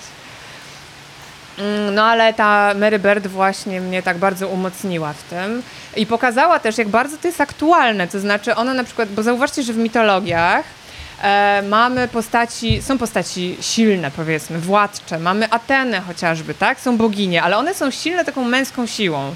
Znaczy one mają atrybuty męskie. Broń, mięśnie. Tak, no i teraz słuchajcie, jak spojrzymy na współczesną politykę, to trochę się dzieje to samo. To znaczy zobaczcie, że e, PR-owcy doradzają e, kobietom władzy, żeby na przykład nosiły garnitury. Mia Albo żeby... Mieliśmy ostatnio premierkę Finlandii, która... Ale Marin nie proszę. może tańczyć przecież. Nie może tańczyć, ale słuchajcie, PR-owcy na przykład doradzają kobietom a propos głosu, żeby one obniżały głos, ponieważ wtedy psychologia słuchania jest taka, że się brzmi bardziej poważnie, e, męsko, kompetentnie, kompetentnie. No a Mary Bird powiada, że no ale przecież nie ma neurologicznych podstaw, żeby e, wysoki lub niski głos wiązał się z naszymi kompetencjami, że ta psychologia słuchania, ona wynika właśnie, że to jest e, taki trening kulturowy, to jest warunkowanie kulturowe. No więc to jest bardzo mocno e, współbrzmi w dzisiejszym świecie i każda e, epoka każda dekada, albo nawet każdy rok, bo nasz świat się zmienia bardzo dynamicznie, powinien mieć właśnie swojego Herberta lub Herbertę, e, która e, te mity przepisze i to może być Eurydyka, bo faktycznie jej milczenie, już kończę, jest bardzo dotkliwie, słuchajcie, jak się czyta, to jest to straszne. Ja cały czas ją pytałam, dlaczego ty nic nie mówisz? Dlaczego ty też nic nie robisz? Dlaczego jesteś taka bierna? No i jakoś starałam się zagłębić w to milczenie. Znaczy moja Eurydyka to nie jest tak, że ona tam milczała, więc u mnie będzie krzyczeć albo jest jakąś zupełnie inną osobą. Ona u mnie też milczy, tylko ja się zastanawiam, co stoi za tym jej milczeniem. I nie będę spoilerować, ale tak. Zachęcamy do lektury Ziarna Granatu, ale także najnowszego numeru Wysokich Obcasów Ekstra, do którego też Ole y, troszkę przepytałam y, właśnie w temacie Eurydyki. Ja się tutaj uśmiecham. To dobrze.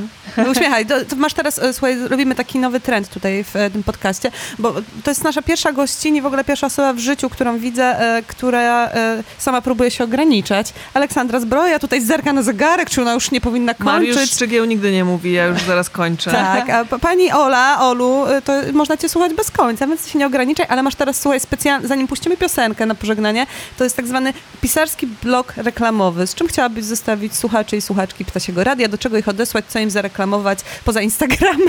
O matko, słuchajcie, ja y, odeślę wszystkich, ponieważ jesteśmy na literackim Sopocie, ja wam powiem, wszystkim to też tak jak ten program, w którym piszę, tak wszystkim reklamowałam pewną powieść y, y, irlandzką, E, i ona się nazywa Dni bez końca i to jest Sebastian Bary, który tutaj przyjechał i pięknie o niej opowiedział i e, ja się dowiedziałam wczoraj, że ta powieść została trochę przeoczona, w sensie, że ona się jakoś świetnie nie sprzedała, tak. a ona jest, proszę Państwa, tak pięknie wydana i jest napisana, to jest taka historia, są tam też przebieranki.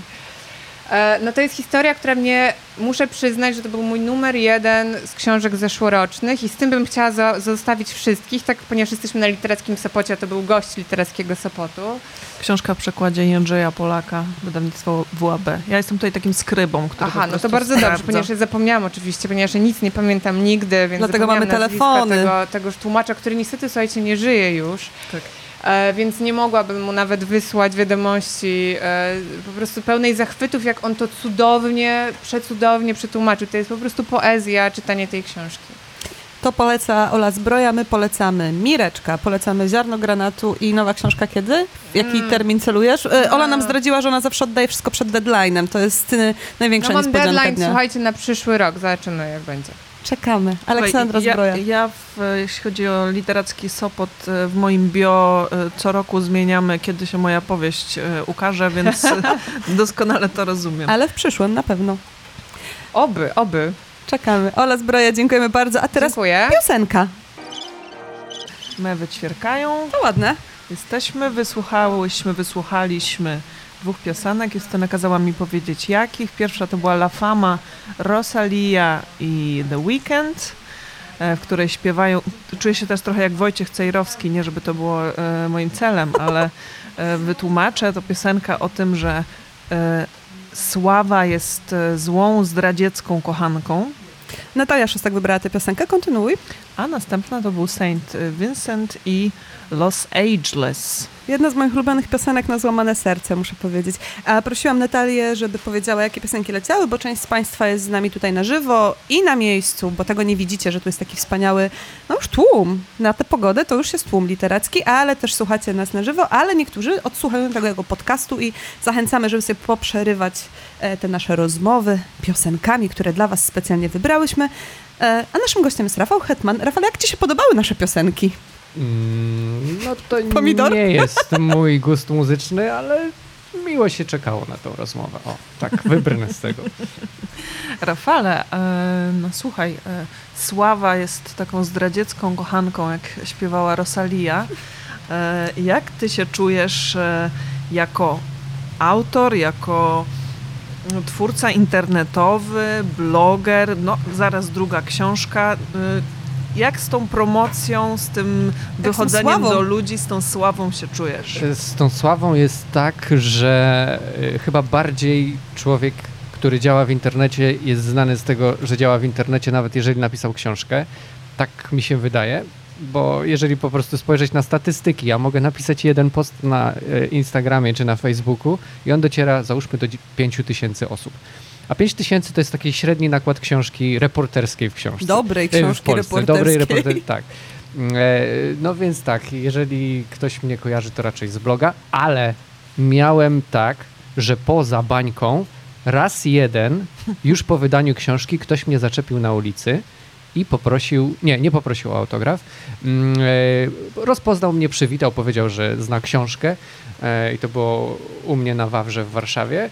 Więc jakby moja dzielnica, może tam jestem kojarzony jakoś, e, a tak poza tym to tylko na festiwalach, na targach jestem rozpoznawalny, więc to taka sławka bardziej niż sława. Sławka, piękna. Sławka festiwali od Sopotu po Tak, Szczebrzeszyn przez Kraków. Ale to jest ciekawe, o czym mówisz, bo Boże, ile to już lat działasz jako recenzent w internecie? Jako ten, który To znaczy książki chwali, recenzent, taki gani, roz- pokazuje. Tak, e, blog założyłem w 2013. Wow, to w Więc- przyszłym roku urodziny okrągłe. Tak, e, no ale to się, wiecie, pozmieniało. Ja właściwie Dużo się zmieniło Tak, czytam, recenzuję ten blog, z którego mniej więcej jestem znany bardziej chyba niż z czytania, pisania książek.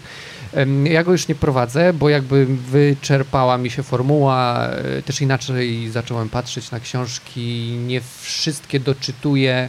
Nawet reportaż już troszkę tak, inaczej nawet reportaż już prawda? mnie troszeczkę zmęczył, więc e, już tak nie recenzuję, nie, Nie czytam, nie recenzuję. nie czytam, nie recenzuję, nie Tylko kładę, sobie, piszę. nie kładę sobie jakby takiej takiej presji, wiecie, że y, dostajesz książkę z wydawnictwa, Jasne. e, Czujesz to się zobowiązany. czujesz się zobowiązany napisać, nawet jeżeli ta ksią- książka cię nie pochłania w żaden sposób. Ty w E, którymś momencie chyba e, ogłosiłeś, że nie będziesz przyjmował książek Tak, e, od w wydawnictw, prawda? 2000 chyba 21 albo w 20 roku w styczniu jakoś Pandemia tak to jest zrobiłem. jeden rok. To... Tak, no wła- właśnie. Y, I od tamtego czasu bardzo mało książek doczytałem do końca. Te, o których gdzieś tam napisałem w internecie, to je rzeczywiście doczytałem, a nakupowałem sobie dużo takich, które po prostu przekartkowałem, do połowy dojechałem i, i, i po prostu nie, nie ciągnęły mnie, to też nie ciągnąłem tematu właśnie po to, żeby nic na siłę nie robić. Jest fajniej chyba wtedy po prostu. Mhm. Ale też wracasz do różnych klasyków, do takich książek, Tak, które to jest super, ja to polecam bardzo są dla serdecznie. ciebie ważne, prawda? Czyli na przykład e, Państwo tego nie widzą. Szkoda, że Państwo tego nie widzą, ale Rafał ma na sobie koszulkę z Szulcem. Też Tak. bluzę, żeby pokazać. Schulz Hooligans. Tak, z grafikami, z grafiką Brunona Schulza. E, Grafika się nazywa Infantka i Karły. I jej Karły. No, Ładnie. Jej Tak, ważniejsze. jej Karły. I to jest jeden z twoich mistrzów, prawda? Tak, takich e, niedoścignionych mistrzów. I e, a propos właśnie czytania tych klasyków i w ogóle czytania reportażu, który, które to uprawiałem właściwie bez żadnego płodozmianu, że tak powiem. Od tego 2013 roku, a nawet wcześniej, bo ja zacząłem czytać reportaże po to, żeby pisać reportaże, żeby się z nich uczyć, nie? E, Co to za pomysł w ogóle? e, Czytać, tak. żeby, żeby się nauczyć pisać? Nie, nie wiem. jakby taniej mi wyszło niż na przykład zapisać się do Polskiej Szkoły Reportażu, nie? Na pewno. E, e, I ja czytałem po to, żeby się nauczyć e, i ja jakoś tak za bardzo chyba wsiąknąłem w ten świat. Przeczytałem bardzo dużo reportaży, trochę się zamknąłem e, i dopiero kiedy się właśnie otworzyłem, najpierw na literaturę taką współczesną, ale nie reportaż, a później właśnie na klasykę, tro, którą trochę tak traktowałem, a to już było kiedyś. To, W szkole to, to jest- się czytało, co to tam. no nie tylko, że w szkole, ale po prostu takie wiecie, no książki zakurzone trochę, po, po co to Na odkurzać? co to komu? Na, tak, właśnie. Ale właśnie dopiero jak y, zacząłem czytać tą klasykę, to tak mi się bardzo ten świat poszerzył. Ta... Wydaje mi się, że o wiele lepiej zrozumiałem literaturę. To znaczy, nie wydaje mi się, na pewno o wiele lepiej zrozumiałem literaturę. E, Mam tą, ten przegląd tego, co jest, e, nie wiem, taką wysoko artystyczną prozą, czy też prozą literacką, na przykład Schulz, i taki reportaż, który gdzieś jest tam taki bardziej gazetowy, a nie do końca literacki. A, i, i, I to jest super mieć taki przegląd, bo wtedy, kiedy się pisze, można sobie czerpać z tej palety Mhm. e, bardzo fajnie, świadomie. I też super jest czytać klasyki właśnie nie w szkole, nie w liceum, nie w gimnazjum, tylko jak już jest się dorosłym i się sięga po te klasyki, które się chce czytać. Bo ja na przykład nie sięgnąłem, nie wiem, po... Przyznaj się, to jest ten moment. Okej. Czego nie przeczytałeś w Nie, szkole, a to- przeczytałeś nie- Aha, ja w szkole nie czytałem wła- właściwie żadnych lektur Aha. od gimnazjum mniej więcej. Na streszczeniach jechałem, bo to wydawało mi się, że to, te książki są po prostu nieciekawe. I do tej pory na przykład nie mam przeczytanego Sienkiewicza.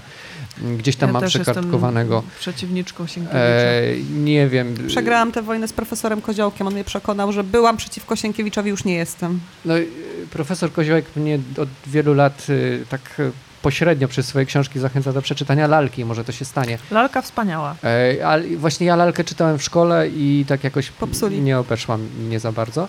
E, no, ale mm, e, nadrobiłem te książki, które chciałem. E, Czarodziejską górę, pamiętam. Czarodziejską górę, tak. To jest w ogóle super rzecz.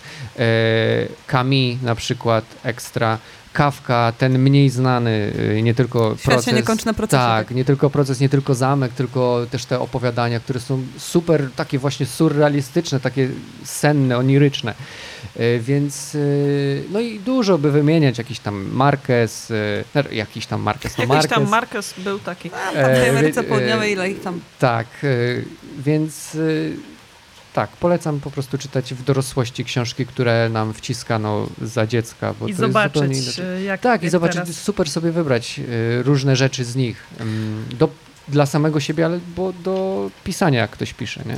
Ja muszę tutaj powiedzieć, e, ponieważ z Rafałem e, spotkaliśmy się na warsztatach wydawnictwa Czarne e, przed trzema laty. W 19. W Tak. 19, jeszcze przed pandemią zdążyliśmy i Rafał wtedy e, rzucił takie hasło, które wtedy mi się wydawało nierealne. To znaczy, Kurde, że on nie pamiętam. chciał, Uważaj, teraz się dowiesz. chciałby pisać reportaże z taką właśnie szulcowską A, nutką, z tak. takim właśnie mm, z szulcowskim podejściem do języka. No i Izbica, Izbica wydaje mi się, że była taką pierwszą twoją próbą wyjścia trochę poza reportaż taki rozumiany tradycyjnie. No i teraz wiem, że napisałeś drugą książkę i czy dalej e, ta, ta myśl e, ci przyświecała? Ale Tak, z Szulcem? e, tak, tak. e, Z Szulcem i w ogóle z patrzeniem na pisanie, na jakby opowiadanie materiału non-fiction w sposób literacki. E, W Izbicy jest tak, że z tego Szulca jest mało. Może jest jakieś takie, wiecie, coś, coś nieuchwytnego mm, w takim spojrzeniu na świat. Na dzieciństwo. Y, Czy na, na dzieciństwo na przykład? No tak, jest tam sporo Takie tego echo. dzieciństwa. Są tam jakieś echa. Y, Z takich konkretów y, jest na przykład takie sformułowanie pachnącym, pachnący szabasem dom. U, u Szulca jest pachnące szabasem piętro. I ja sobie to z Szulca po prostu wziąłem, bo jakoś Każdy chciałem tego Szulca mieć. Poży, pożyczaczem. Tak, a Picasso powiedział, że każdy artysta jest złodziejem, także coś, coś w tym jest. E, Schulz by się nie gniewał? miałem też, miałem też y, opisać rynek w Izbicy, y, żółty od żaru, bo u Szulca wiele jest tych sformułowań, żółty albo biały od żaru, ale y, szanowny redaktor Tomasz Zając mi to wyciął i tego Pozdrawiamy. nie ma. Żeś Tego nie powiedział, ma. Szulc nie spoko. Nie w tym to miejscu. znaczy on nie, on, nie wiem, czy on, On nie wiedział, to że jest klasyka ci Schulza, wycina. Tak, tak. No ale to, to były takie jakieś moje smaczki, które chciałem mieć, żeby w tej książce był tam ten Schulz. E, a w tej książce drugiej, Las zbliża się powoli, która ukaże się 21 września 2022 roku. E, Jest tego Szulca więcej, bo na przykład mm, to wydaje mi się bardzo ciekawe i nie mówię, że to jest ciekawe, bo ja to zrobiłem, e, tylko jakby ktoś to zrobił, to też mi, by mi się wydawało, że to jest ciekawe. Na przykład mając z tyłu głowy tego Szulca i to jego właśnie dzieciństwo i ten mit dzieciństwa, e, w tej mojej drugiej książce jest e, też dużo dzieciństwa, bo opowiadam historię przez pryzmat e, dwójki, najpierw dzieci, później dorosłych, ale po raz pierwszy tak głęboko wchodzę w dzieciństwo, próbując dotrzeć do tego właśnie mitu, który ukształtował tych moich dwóch bohaterów, kobietę i mężczyznę. E, Niektórzy mówią, że mm, to znaczy, to tak, tak się nazywa, ekspozycja, że to jest coś takiego na początku książki, filmu, co wprowadza w nasz świat i to jest bardzo długa ekspozycja w tej książce, Mm, ale ona właśnie wynika z tej filozofii szulcowskiej, że chcę jakby poznać najpierw, co ukształtowało tych ludzi, żeby później opowiedzieć o tej historii głównej, która się wydarzyła w Lesie Dębrzyna, o, której jest, o którym jest cała książka. Tak A ta naprawdę. historia to dla tych, którzy już A. zapisują właśnie, że kupują cię w przedsprzedaży albo że to jest ta data w kalendarzu, o czym przeczytają tym razem? E, To jest y, historia mm, opowiedziana wokół takiego wyda- takich wydarzeń, do których dochodziło y, już po zakończeniu II wojny światowej, e, kiedy osoby wracające z robót z III Rzeszy, e, no właśnie wracały pociągami do swoich domów, rzecz się dzieje na Podkarpaciu, Mm, i przez pewne grupy bandyckie były wyciągane z tych pociągów albo zatrzymywane na stacji,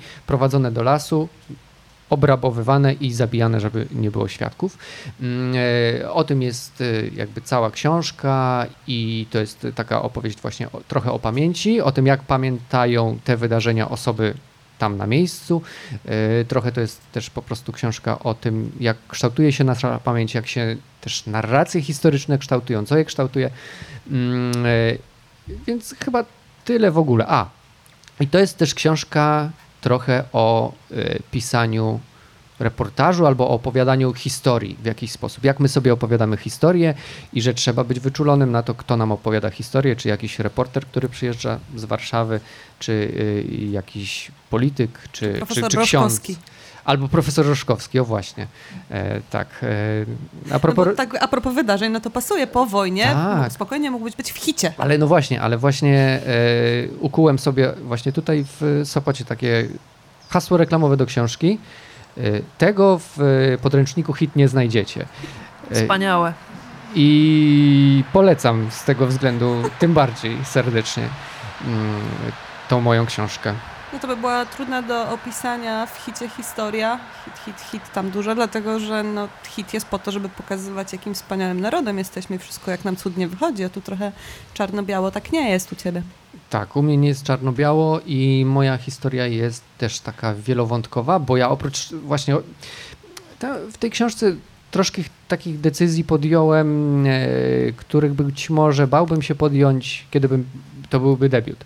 Ale tutaj jakoś tak już ośmielony. e, No już po nominacji do Nagrody tak. Kapuścińskiego. tak, ale to jest, jakby- wiesz, a to jest naprawdę ważne, że wiesz, że, że bardzo ci motyw... Z zewnątrz przychodzi sygnał, tak? tak, że z zewnątrz przychodzi sygnał i on cię bardzo dowartościowuje i daje, ci takiego kopa, że Mhm. o, tak jak myślisz, to co czujesz może intuicyjnie, nikt ci tego nie powiedział, ale być może to jest super, albo to jest w miarę To jest ciekawe. okej. To jest okej, idź w to, więc y, nie ograniczałem się, więc ta książka jest wielowątkowa, bo y, jest tam sporo też na temat takiej religijności, y, która się przewija przez całą właściwie książkę, przez cały powiedzmy XX wiek, bo tak naprawdę książka zaczyna się czasowo w połowie XVIII wieku, y, a kończy się w 2021 roku mniej więcej.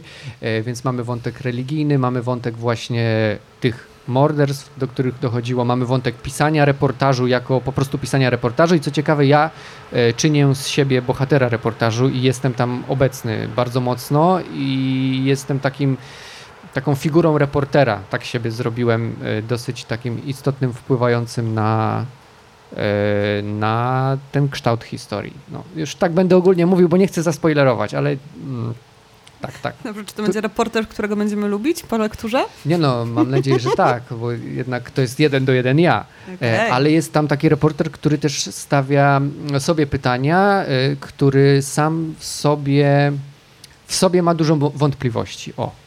Tak. Mhm, mhm. I to nie jest taki jednoznaczny reporter, że przychodzę i ob- objaśniam wam świat i powiem wam jak było. Uf. Bo to jest u Roszkowskiego na przykład. Na pewno. Mężczyźni objaśniają nam świat. A Dlatego jest naszym jedynym gościem, żeby nie było tego za dużo. tak jest. Y, Ja wiem, Aha. tutaj zrobię taką klamrę kompozycyjną, ponieważ naszą następną gościnią będzie Olga Mildyn, twoja, Jest tu już, podsłuchuję. twoja redakcyjna koleżanka, to ja mogę powiedzieć, że Rafał też kiedyś był twoim redakcyjnym kolegą i opowiadał mi, że jak jeździł na dyżury... Znaczy ja wtedy jeszcze pracowałam w innej redakcji, ale tak, tak. jest, jak jeździł na dyżury do TVN24, jakieś takie nocne czy poranne, to o, po prostu wszystkie były. wszystkie od rana do wieczora, to siedział w tym autobusie z Wawra i czytał reportaże. I tak Nie, się... ja wtedy jeszcze mi- mieszkałem na Mokotowie. Mieszkałeś na Mokotowie, ale, ale czytałeś cały czas w tych autobusach, e, tramwajach i innych różnych e, środkach transportu na Wiertniczą i tak się śmiałam, że pewnie przychodził do redakcji i mówili, e, Kapuściński, siadaj na rolkę. A to jest w ogóle bardzo ciekawe. Myślę, że mogę e, to zdradzić, że niedawno opublikowaliśmy fragment Izbicy u siebie, w, znaczy w, odnoś, twój tekst w portalu TVN24 i kiedy mówiłam, właśnie rozmawiałam z Igą Piotrowską, która była szefową tego magazynu, szukała tematów do niego i mówię, no i tu był ten Rafał Hetman, napisał taką super książkę, no no tak, tak, czytam. Mówię, no to on tu pracował. Cisza, taka bardzo męcząca. To jest ten Rafał Hetman. Także z tej Tak. rolki daleka droga. Tak, no ja tam właściwie niedługo pracowałem, bo jakiś rok, e, ale no, to właśnie z tego względu pracowałem tylko rok, że się naczytałem Kapuścińskiego i chciałem być jak Kapuściński, a, a, a newsy, wycinanie setek i różnego rodzaju taka robota na czas e, no, bardzo mi nie odpowiadała. To znaczy odpowiadała, kręciła, bo była taka, no wiecie, adrenalinka. taka z adrenalinką, ale po pierwsze była męcząca, bo właśnie te dyżury, ta praca na zmianę jest męcząca, a po drugie ja sobie właśnie już marzyłem, że będę jeździł, że będę takim kapuścińskim, że i w ogóle myślałem wtedy, że temat reporterski to nie jest w Polsce, bo tutaj nie ma nic ciekawego, tylko trzeba pojechać gdzieś. Musisz to powiedzieć. Gdzie pojechałeś na swój pierwszy Pojechałem, materiał? pojechałem do, znaczy to nie był jakby pierwszy materiał, ale pierwszy taki w cudzysłowie Reportaż. powiedzmy kapuściński materiał. Tak. e, to był materiał z Egiptu, e, wtedy kiedy już właściwie zawrzała e, rewolucja w Egipcie, już się odbywały wybory pierwsze po obaleniu e, prezydenta Mubaraka, to ja pojechałem właśnie, żeby napisać coś o tych wyborach, przed tymi wyborami. Na wakacje all inclusive. E, to nie było all inclusive, to było HB.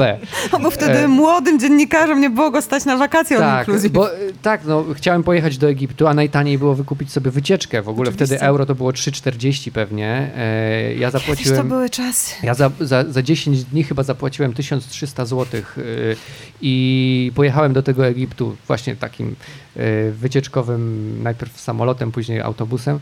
E, no i napisałem ten reportaż i, no i on się ukazał w Wyborczej i to było w ogóle super, bo pierwszy tekst, który zaproponowałem Wyborczej, Wyborcza przyjęła. Ja sobie myślę, no... Kapuściński. Czyli to jest dobry kierunek. To jest dobry kierunek. I znowu kształt, y, kształt y, zastrzyk adrenaliny i tego, tej pewności Dopaminka. siebie. Tak, i idziesz w to, rób to.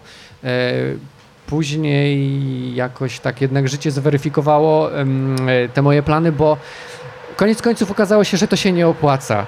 Pisanie reportaż do gazety? Ja, jak, jakby no niestety nawet drogi. mi się nie zwróciło e, ten wyjazd, więc... E, Czyli jednak reportaże A, bo, w Nowej Soli. Tak, albo, albo jeszcze to jest ciekawe, że ja kasę musiałem wziąć od rodziców, no, swojej nie miałem. No wiem, młody dziennikarz. Tak, w wieku 23-4 lat, e, więc no taka, taka historia. Myślę, że byłeś pierwszym po prostu młodym człowiekiem, który poszedł do rodziców i powiedział mamo, daj pieniądze na wycieczkę do Egiptu, ale to do pracy. Będę kapuścińskim, poczekaj, tak. Nie, no ja też tam trochę mamie nakłamałem, bo powiedziałem, że już redakcję zamówił u mnie tekst, a ja pojechałem a, po prostu w ciemno, nie? Mm, wszystko na jedną kartę rzuciłem, bo uważałem, że już w tym wieku 24-3 lat... Trzeba już. Już, trzeba, już powinienem coś, coś zrobić, nie? E, a teraz w sumie cieszę się, że ta izbica się u, u, ukazała dopiero rok temu, bo naprawdę dobrze przemyślałem temat. A już jakby myślałem o jakiejś takiej książce z tamtych regionów, właśnie od studiów mniej więcej, y, które. Y, y, no nie skończyłeś ich wczoraj. Tak, to znaczy studiów w ogóle nie skończyłem, jakoś tak też stwierdziłem, że a na co Będziesz mi to? wiecznie młody po prostu. Tak, tak. E, Izbica e, narodziła się, w, tak jak sam powiedziałeś, długo dojrzewałaś do książki, dotyczyła też twoich osobistych doświadczeń, a skąd się wziął nowy temat? E, zaproponowane przez wydawnictwo. Czyli tak się da? Tak się da, po prostu... Kiedy... Sprawdził się, czarne, y, zadowolone. Sprzedaż tak. działa, nagrody są. Nie, a wiecie, to było nawet jeszcze przed publikacją Izbicy, bo to było tak, że super. Mm, e, ja Izbicy jakoś w lipcu wysłałem już taką gotową mhm. do redakcji. Redakcja przyjęła książkę do pracy redakcyjnej. I od razu pojawił się ten temat y, Lasu Dębrzyna i powiedziałem, no kurde, to, to jest super ciekawy temat, taki naprawdę można coś y, powiedzieć też więcej, nie tylko o samym lesie, nie o, tylko o samym wydarzeniu, ale coś, jakiś naddatek, żeby ten reportaż miał. E, nadwyżkę. Nadwyżkę. I zabrałem się za pracę i pracowałem na zakładkę. Trwała redakcja Izbicy, a ja już zbierałem materiały do książki o lesie Dębrzyna. I się udało tak po półtorej roku, po półtora roku. E, Miałam od tego korektę. Mm, e, opublikować książkę drugą, e, więc fajnie. Czy to jest o tym, że już pracujesz nad trzecią? Tak lubisz na zakładkę, czy no, nic ja nie powiesz tak na ten temat? Oczywiście mogę powiedzieć, ale nie obiecuję, że to się ziści, bo mam tak, że właściwie od dawna, od wielu, wielu lat mam otwartych kilka projektów książkowych i e, tak się zdarzyło, że no, Izbica wyszła Poszła. pierwsza w jakiś sposób, wiele czynników się na to złożyło, ale no mam teraz na warsztacie taki najbardziej priorytetowy, liderujący mm, projekt. Lider wśród projektów? Tak. E, to jest projekt prozatorski bardziej. Uuu, e, ale idziesz w fikcję?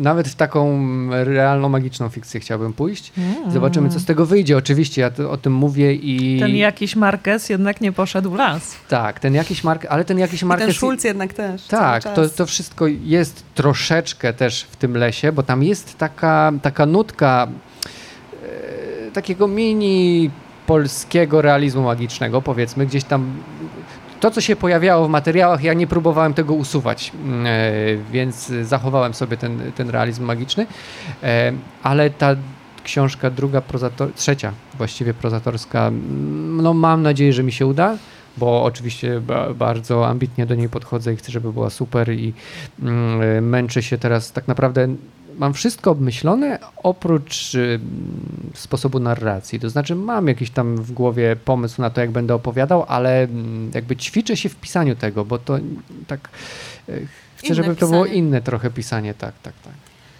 Słuchaj, Rafał, mamy tu taką, e, ty już podsłuchiwałeś, bo byłeś wcześniej, mamy tu tradycję e, bloku reklamowego przed piosenką, więc e, poza tym, że jeszcze raz musisz powtórzyć datę premiery twojej drugiej książki, żeby 21 wszystkim się września, wszystko wiesz, wiadomo. Tak. utrwaliło, to co byś chciał zareklamować na koniec? Ej, fu, fu.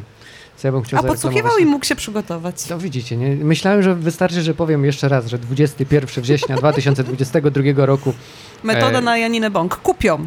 E, Tak. e, Zapraszam bardzo serdecznie. Bardzo ciekawa, naprawdę książka. e, Mówię ciekawa z tego względu, że kiedy ja sam pisałem, zaskakiwałem się sam, w takim sensie, że odkrywałem rzeczy, które no, naprawdę mnie jarały. I, i e, to było tak, że no znowu, jakby, jakby ktoś tak napisał, to mi też by się podobało, więc po prostu Super. tak. e, Bierzcie i czytajcie. Bierzcie i czytajcie i zapraszamy też na e, spotkanie premierowe w Warszawie 26 września, które poprowadzi Natalia Szostak.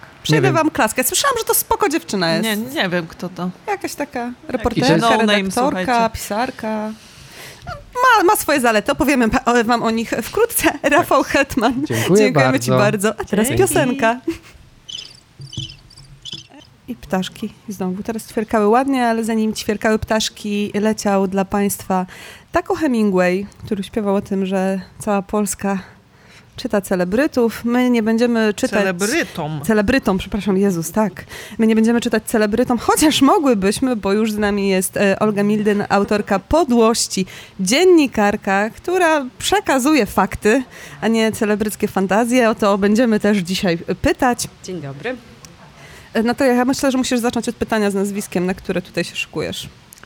Dobrze, bo ja y, jestem osobą, która stolkuje różne osoby w mediach i stolkuje cię od wielu, Od wielu zawsze. lat. I pamiętam cię jeszcze, pamiętam cię jeszcze pod nazwiskiem Olga Bierut, kiedy pisałaś reportaże do dużego formatu. No i później, kiedy się objawiłaś już jako debiutująca autorka Olga Mildyn, to zastanawiałam się, jakby jak to się stało. Dlaczego już nie jesteś Olgą Bierut? Skąd taka decyzja i czy... No jak w ogóle to wpłynęło na twoje życie zawodowe? No po prostu poznałam mojego męża, e, albo raczej zdecydowałam się, żeby został moim mężem. Może Niech ma. Tak. Niech ma. E, no, też się zastanawiałam, czy ludzie sięgną po nazwisko y, połączone z moim imieniem, nie znając mnie zupełnie, no bo e, takie połączenie było, że tak powiem, zupełnie nowe na rynku, mogę tak powiedzieć. Nowa marka. Nowa marka. Ale pomyślałam sobie, że no jak ktoś y, śledzi nowości i będzie zaciekawiony, no to sięgnie, jak nie, no to to jakie tam nazwisko by na tej okładce nie było, to i tak y, nie sięgnie. Ja lubiłam moje stare nazwisko, ale lubię też bardzo moje nowe nazwisko. I tak dwuczłonowe nazwiska nie chciałam się bawić, bo zawsze myślałam, że to jest tak dużo podpisywania się. E, duż- Potwierdzam. tak, no właśnie. A ja jestem z gruntu tą leniwą osobą i wolałam sobie życia nie utrudniać, także e, To jest jedna z tych leniwych osób, drodzy Państwo, po których zupełnie nie widać, że są leniwe, bo dała radę e, pracując w newsach napisać 500 stron powieści, już pisać następną, pisać Urodzić teksty, dziecko w znaczy, międzyczasie. żyć. E, ja nie wiem, jak ty to lenistwo maskujesz. To tak tym pisaniem je maskujesz?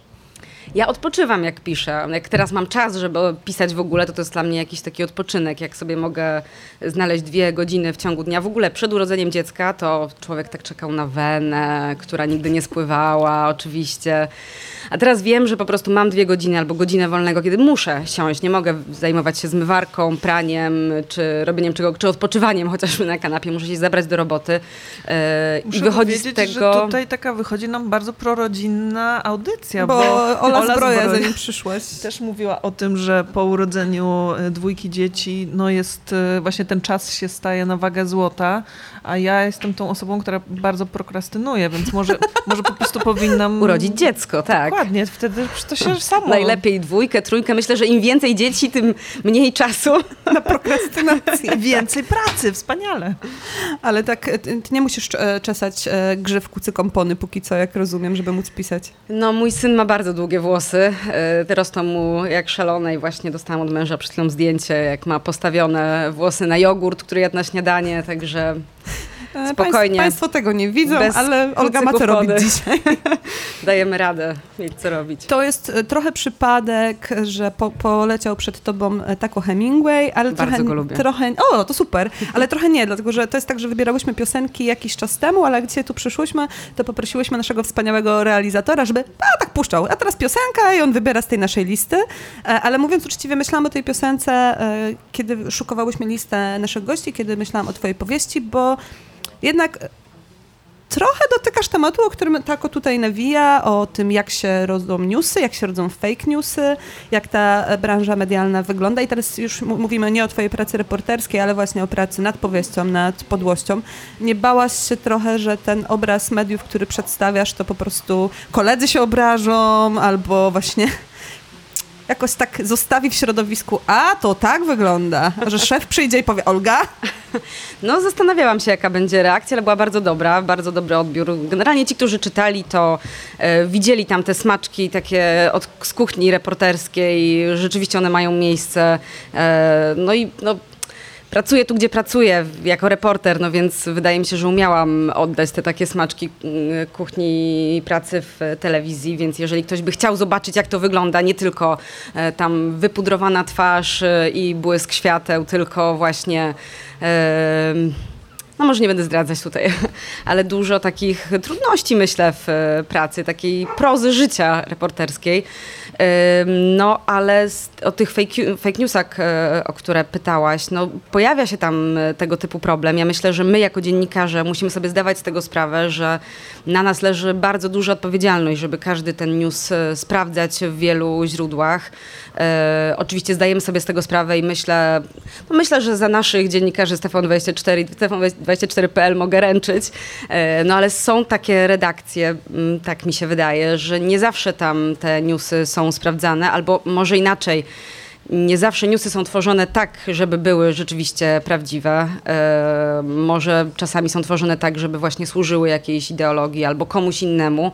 E, a ta książka jest napisana też po to, żebyśmy my jako czytelnicy, wy jako czytelnicy, mogli też zwrócić na to uwagę, że nie wszystko, co dostajemy ładnie opakowane jest e, newsem. Ja nie mówię tutaj o jakiejś super nowości, każdy sobie z nas z tego zdaje sprawę na pewno, ale myślę, że e, takie uczulenie zawsze jest e, ważne. Rozmawiałyśmy z Justyną e, a propos pracy medialnej wczoraj, że wy- same dziennikarki przy stole. same dziennikarki, że wydaje nam się, że praca w telewizji jest w jakimś sensie jeszcze trudniejsza niż e, praca e, w gazecie, z której no, my się z prasy wywodzimy, e, że jeszcze więcej jest jakichś e, stołków do przeskoczenia, jeszcze więcej jakichś trudności do, jeszcze więcej tego parzenia kawy, jeszcze więcej tego jakiegoś starania się. Czy masz takie wrażenie? Mam zupełnie odwrotne wrażenie. Dawaj. E, praca w gazecie, bo oddawałam kilka tekstów do gazety, wydawała mi się za każdym razem dużo, dużo trudniejsza niż praca e, w telewizji. A to dlatego, że dziennikarz prasowy, przynajmniej ja, jak pracowałam jako dziennikarz prasowy, pracowałam sama. E, jechałam na miejsce sama, rozmawiałam z ludźmi sama, sama wyciągałam wnioski, musiałam je sobie przeanalizować, jakoś to e, zaplanować, ułożyć, zrobić z tego jedną całość. Kiedy jedziesz na zdjęcia, masz ze sobą operatora, z którym możesz przegadać się na każdy temat, który też widzi różne rzeczy, zauważa.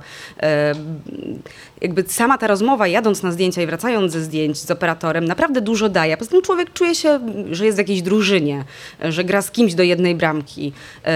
Czuje takie wsparcie. Ja na przykład, e, jeśli chodzi o technologię, jestem no, zerem kompletnym. Nie wiem do tej pory, Taki jak się... też taki odcinek wyszedł. Wyszedł, wyszedł. Nie wiem do tej pory, jak się wysyła pliki ze zdjęciami, które nagramy, tak żeby były one na dysku w Warszawie. Przypomnij, ile lat pracujesz w TVN? 12 wydaje mi się. Ale spokojnie, ta technologia się po prostu cały czas zmienia. Okej. I to, no to, to, to, tak, to nie moja wina przecież. To oni. No ale chociażby to, że ja jestem spokojna, że ktoś o to zadba, że ktoś będzie wiedział, jak te kabelki gdzie podłączyć. E, No, może też jest tak, że we Wrocławiu, tutaj gdzie pracuję, mamy szczęście do takich operatorów, którzy w zasadzie wszyscy, no wszyscy są em, tak naprawdę dziennikarzami. Oni nie są tylko tej technicznej roboty, ale naprawdę każdy ma swoje zdanie na dany temat, e, pomysły i, i myślę, że to jest trochę wyższość pracy w telewizji nad pracą w gazecie. No tak, zwłaszcza dzisiaj, kiedy nie każdy dziennikarz ma taką szansę, żeby rzeczywiście pracować z redaktorem. To jest to, że my wszystkie zaczynałyśmy te już kilkanaście lat temu, czy około 10 lat temu w mediach i to wyglądało troszkę inaczej, ale ten operator, e, który tak, tacy są fajni w tym TVN-ie, potwierdzam, e, też pojawia się w twojej powieści. Też nie jako taki właśnie tylko ten pan od odstawienia sprzętu, tylko no, pomoc dla twojej głównej bohaterki. Tak, bardzo duże wsparcie, mimo że ona tak naprawdę przygotowuje tekst prasowy, ale jakby, no właśnie, znowu tutaj pojawia się ten, ten problem, w, w, ta potrzeba wsparcia. No każdy z nas, jak ma jakiś problem, trudną sprawę, to chce o tym z kimś porozmawiać. Ta moja e, główna bohaterka nie chce z, ze zbyt wieloma osobami się dzielić tym e, problemem, dlatego że to jest news, nad którym ona pracuje. Nie chce, żeby ktoś, e, że tak powiem, e, Przejął to. Przejął, tak, wypuścił newsa przed nią, to też jest ważna sprawa. Ten no ale- pośpiech, nie? tak, pędza newsem, ale jednak takim newsem, żeby był sprawdzony, rzetelnie zdokumentowany. To jest trudne takie. No tak.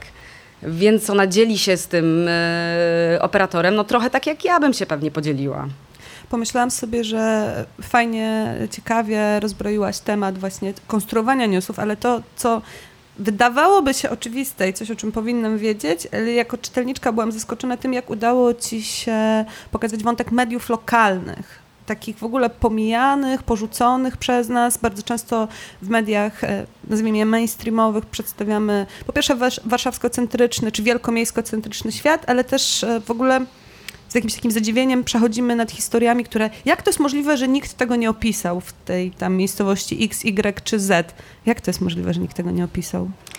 No właśnie, my z Wrocławia, czy wy z Warszawy do małych miejscowości, no mamy daleko, musimy tam dojechać. To jest czas nie tylko ten, który poświęcamy na dojazd, y, tylko musimy y, jeszcze wejść do tego samochodu, a zanim do niego wejdziemy, to jeszcze się przygotować, wziąć kurtkę, założyć buty, zrobić sobie mały research y, na temat tego, co... Kanapkę.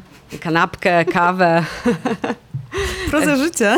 No i to trwa. No i w momencie, kiedy dojeżdżamy na takiego newsa, na takie wydarzenie, często jest y, to jest energetyk. To nie było innego. piwo, Państwo tego nie widzą, ale to są witaminki. A jesteśmy nad morze. To są witaminki. Y, Więc często jak już dojeżdżamy na miejsce, jest już za późno. Nie ma tego wypadku, któremu chcieliśmy zrobić zdjęcia, nie ma jakiejś konferencji prasowej, która byłaby dla nas ważna, a ci dziennikarze lokalni są na miejscu. W każdej małej miejscowości, w mniejszym mieście jest jakaś redakcja lokalna, jest ktoś, może nawet nie jakaś e, konkretnie nazwana redakcja, ale ktoś, kto dla jakiejś innej gazety pracuje i robi, e, jest pod telefonem w razie, gdyby coś się działo i też jest pod telefonem dla tych dużych redakcji w razie, gdyby coś się działo, a one na przykład chciałyby kupić albo poprosić o udostępnienie tych zdjęć, tego newsa, jakiejś informacji. I tu zaczynają się problemy. To nie jest takie łatwe wcale. No najpierw trzeba znaleźć taką redakcję, znaleźć numer i to znowu to szukanie informacji. Kiedy czas goni, zaraz Tak. serwis informacyjny, już po prostu powinnaś nagrywać setkę, a tu cały czas jest coś do załatwienia. Ale I też mamy te małe media umierają, prawda? No tak, tak, ale mamy takich researcherów, których ja mam wrażenie, że z podziemi wykopią numer telefonu i dodzwonią się wszędzie. E, nawet pamiętam, była taka sytuacja, jak prezydent Andrzej Duda jechał e, swoim samochodem przez autostradę A4 i pękła mu opona. No i Jest news. jest news i są z tego zdjęcia, jak się okazało. Wow. Naszym re- researcherom udało się dotrzeć do osoby, która miała to nawet nagrane. Czyli kamerki Także- w samochodach, ale trzeba wiedzieć, czyja to kamerka, do jakiego Tak. pana Mariusza dzwonić. Tak, jak to robią, ja nie wiem. Jest magia. A jak to się stało, że ty, właśnie rasowa dziennikarka, zostałaś powieściopisarką? Zawsze chciałam napisać powieść. Lubię historię, lubię je opowiadać, lubię słuchać historii, zapamiętuję je, y, a poza tym interesują mnie ludzie. A nie zawsze taki człowiek, do którego przyjeżdżamy z kamerą y, na szybko, na 5 minut, y, ma czas, żeby nam coś opowiedzieć, albo nawet chęć, no bo wiecie, no przyjeżdżamy na 5 sekund, co on nam będzie opowiadał o swoim życiu. Ale tak sobie kiedyś wymyśliłam, że z tego zlepka różnych ludzi, których znam, y, sobie ulepię takie postaci, którym nadam, jakby którym dam przeżyć jakąś historię. Y, mam nadzieję ciekawą. Mnie ona zaciekawiła. Potwierdzam, jest ciekawa. Mogą Państwo czytać podłość. Bardzo mi miło. Ale też chciałam pokazać y, no, to, czego na co dzień nie widać, no bo nie odzieramy się tak z emocji, nie pokazujemy naszego wnętrza, bebechów, wszystkim po kolei. Co się w naszych głowach dzieje, jak y, przeżywamy różne historie, jak wchodzimy w relacje z innymi ludźmi. To nie chodzi nawet o tą historię, która w podłości się dzieje, ale o relacje między ludźmi, takie jakie my mamy y, między sobą, jakie Państwo macie między sobą, z kolegami, koleżankami, nawet z obcymi ludźmi na ulicy. To jak patrzymy na siebie, jak się oceniamy, albo jak się boimy, boimy być ocenieni. Jakby chciałam też to pokazać, w jaki sposób to się dzieje w nas. Twoja książka zaczyna się od bardzo mocnego dla mnie e, obrazka, czyli takiej zagadki. Na ilu zdjęciach obcych ludzi możecie się znaleźć? Skąd to się wzięło? No, wczoraj nawet szłam przez Molo w Sopocie. Yy, tak, przez Molo w Sopocie. Jesteśmy w Sopocie, tak, potwierdzam. Tak, tak, tak. I pani robiła zdjęcie rodzinne swoim y, chyba dzieciom i tak akurat y, znalazłam się w tle tych dzieci i zastanawiałam się, czy mam machać. no tak jest, no po prostu... Lądujemy wszędzie, w cudzych historiach. Wszędzie tak. Tak, no ktoś nas potem ogląda w albumie rodzinnym. Oczywiście nie przygląda się nam, no bo kim my tam jesteśmy, jakimiś przechodniami, ale jednak tam jesteśmy. E, rozumiecie, w ilu takich miejscach jesteśmy? A może ktoś nas zauważył i co sobie pomyślał na przykład? A może ktoś nas skojarzył, że jesteśmy e, znajomymi, znajomych? E, wiecie, ten świat jest naprawdę mały. Łączy nas tam, ktoś powiedział to niby sześć uścisków ręki. No ale naprawdę jesteśmy ze sobą połączeni. No Twoich no, researcherów mniej prawdopodobnie. Trzy wszystkich obczają. to na pewno tak. Mm, dobra, ale trochę mm, dzisiaj też taki powracający wątek mediów społecznościowych. Ja cię śledzę na Instagramie, Państwa też zapraszamy do Olgi na Instagrama. E, wrzuciłaś kiedyś, i wraca wątek Instagrama i szkoły. Wrzuciłaś kiedyś e, swoje szkolne wypracowanie, które wskazuje na to, że byłaś skazana na to, żeby napisać książkę. Czy możesz Państwu, którzy tego nie widzą, opowiedzieć, co tam robiłaś w tym liceum takiego strasznego? Nie, ta, to wypracowanie było bardzo złe. Ja je przeczytałam, było straszne. Nie wrzuciłabym nawet zdania, nie pochwaliłabym się, bo nikt by nie kupił książki, nie przeczytał i nie wypożyczył w bibliotece. E, ale? No ale historia jest naprawdę niesamowita i to jak ten wszechświat nam tutaj... Zostawia podpowiedzi. No właśnie, to jest ciekawe, tak. Kilka tygodni po tym, kiedy była premiera mojej książki, moi rodzice tak spontanicznie postanowili posprzątać swoją piwnicę, w której naprawdę jest wszystko. Myślę, do tej pory tam jest wszystko. No i znaleźli takie pudło z różnymi rzeczami, moimi jakimiś tam papierami, między innymi moimi wypracowaniami e, ze szkoły. E, no i jak sobie tak przyglądałam to wypracowanie, no to zobaczyłam, że tam jest napisane, że jak tak będziesz na pisała... Czerwono. Na czerwono. Jak tak będziesz pisała, nie trafisz w klucz kodowy, to na egzaminie czeka cię zero punktów i zerowa przyszłość, nie dostaniesz się nigdzie do szkoły, bla, bla, bla. Nie zdasz matury! Tak. PS, jak już wydasz książkę, poproszę egzemplarz z autografem. No i słuchajcie, niesamowita historia jest, że mm, kilka tygodni po premierze książki odnajduję coś takiego. Ja bardzo lubiłam tą e, panią polonistkę. Nie miałam z nią potem żadnego kontaktu. Ona przepadła, zniknęła gdzieś e, z mediów społecznościowych, bo utrzymywała z naszą klasą jeszcze przez chwilę kontakt, ale udało mi się e, ten kontakt przez do niej znaleźć. Byłam kiedyś researcherką, więc sobie poradziłam sama z tym problemem. Okazuje się, że ona mieszka za granicą, e, no ale dała mi swój adres. E, jak się zdzwoniłyśmy, to pierwsze co usłyszałam to pisk radości, także no niesamowite uczucie. No, po prostu jak sobie myślę o tym dalej, to jestem wzruszona, bo to też pokazuje, jak ludzie, którzy nas motywują, a pamiętam, że byłam motywowana do tego, żeby pisać, i nie tylko ja, ale ludzie z naszej klasy byli motywowani do tego, żeby się w jakiś sposób rozwija, rozwijać, jaki to daje motor do życia dalej. Ja oczywiście, wydając tę książkę, nie pamiętałam o tej pani polonistce, um, ale na pewno to, że ona Gdzieś była... tam ziarno tak, jakieś zostało tak, zasiane w tobie. Tak. Także wszyscy nauczyciele, słuchajcie, motywujcie swoich uczniów do roboty, do tego, żeby y, się po prostu rozwijali i wierzyli w siebie. I takie y, uwagi na, y, na marginesach wypracowań bardzo mile widziane. Tak, a potem możecie na przykład dostać w prezencie książkę za kilka lat. No właśnie, a kiedy wyślesz Pani od polskiego drugą książkę? No, mam nadzieję, że to się ziści, bo nad nią pracuję. E, myślę, że jestem tak e, w połowie pisania. Bardzo mi się podoba ta fabuła, jestem po prostu wkręcona w nią bardzo, dlatego tej podłości już tak trochę mniej pamiętam i myślę, mm, jako tej nowej książce. No nie mogę za dużo... Słuchaj, to jest bardzo ekskluzywny program i jak Ola Zbroja siedziała na twoim miejscu, to też powiedziała, że nie może za dużo i nagle wiemy, że jest o HIV, że jest o dziewczynach. Z jakie, wiesz, słowa klucze. Możesz trochę pościemniać, potem powiesz, że po prostu ci się zmieniła koncepcja, ale państwo są tu z nami. Pozmieniał, tak, redaktor, to jego wina. A państwo są tu z nami A, po to, żeby tak. trochę sekretów e, dostać.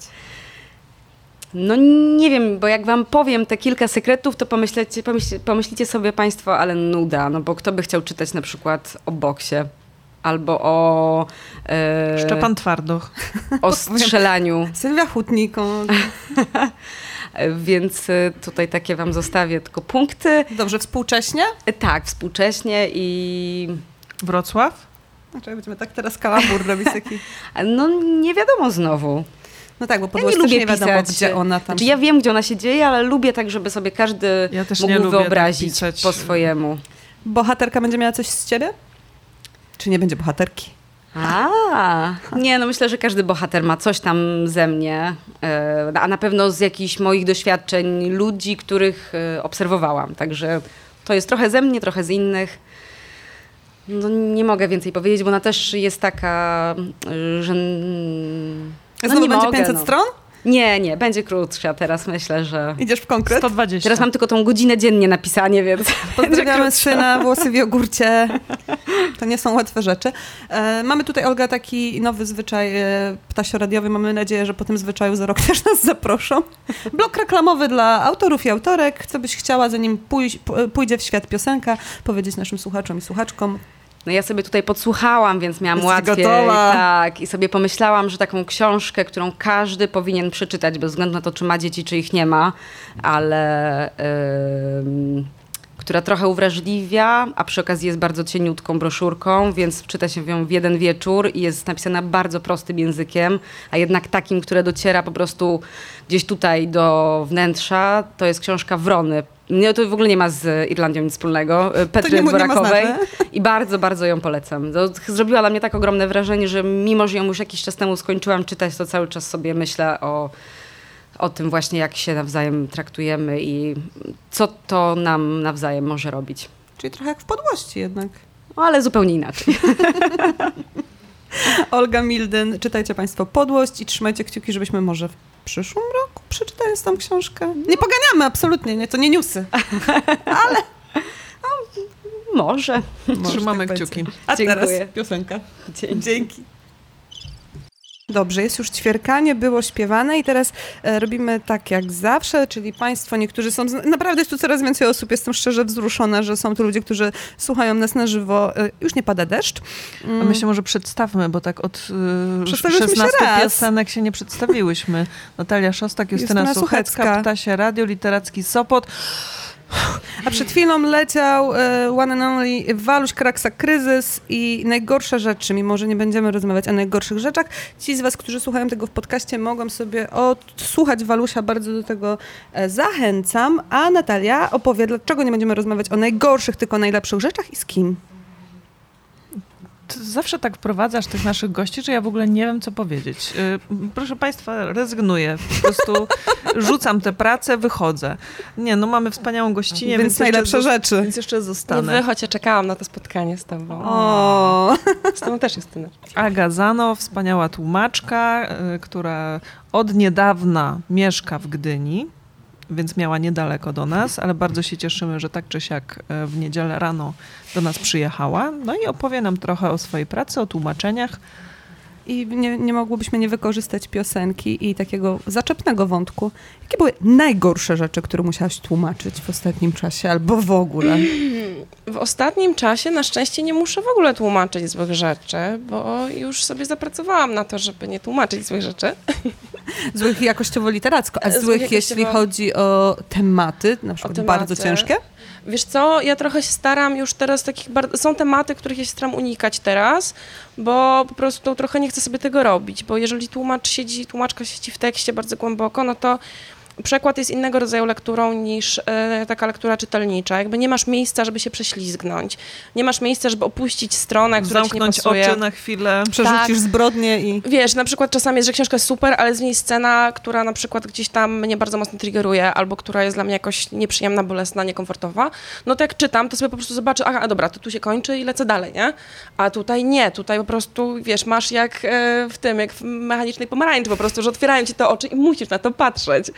I nie chcesz, a musisz, więc trochę w miarę możliwości staram się sobie tego nie robić. Są tematy, których nie mam ochoty poruszać. E, Nieprzyjemne, więc wszyscy możemy sobie wyobrazić, jakie to mogą być tematy. E, I nie wiem, na przykład jakieś, nie wiem, jeżeli to są jakieś morderstwa, czy inne takie historie, luz? to tak jakby luz, bo to jest jednak, to idzie gdzieś tam sobie e, jakaś. wejść w konwencję. Natomiast takie rzeczy, które są na poważnie traumatyzujące, nie wiem, dla kobiet na przykład i tak dalej, no to wolę raczej tego unikać. E, jak byłam młodszą tłumaczką, będąc młodą Będąc- tłumaczką, e, musiałam tłumaczyć więcej rzeczy, które mnie niekoniecznie jarały, no bo trzeba było sobie to frycowe gdzieś tam odpracować. No i wtedy rzeczywiście... Mm, zwłaszcza na początku kariery musiałam trzepać dużo romansideł. U, najgorsze rzeczy. To była najgorsza rzecz. Ja znam osoby, które to bardzo lubią i znam osoby, które bardzo chętnie takie jakieś właśnie, wiecie... Czy e, sceny erotyczne były grane? Męskości, o jeny, jeszcze jak po prostu.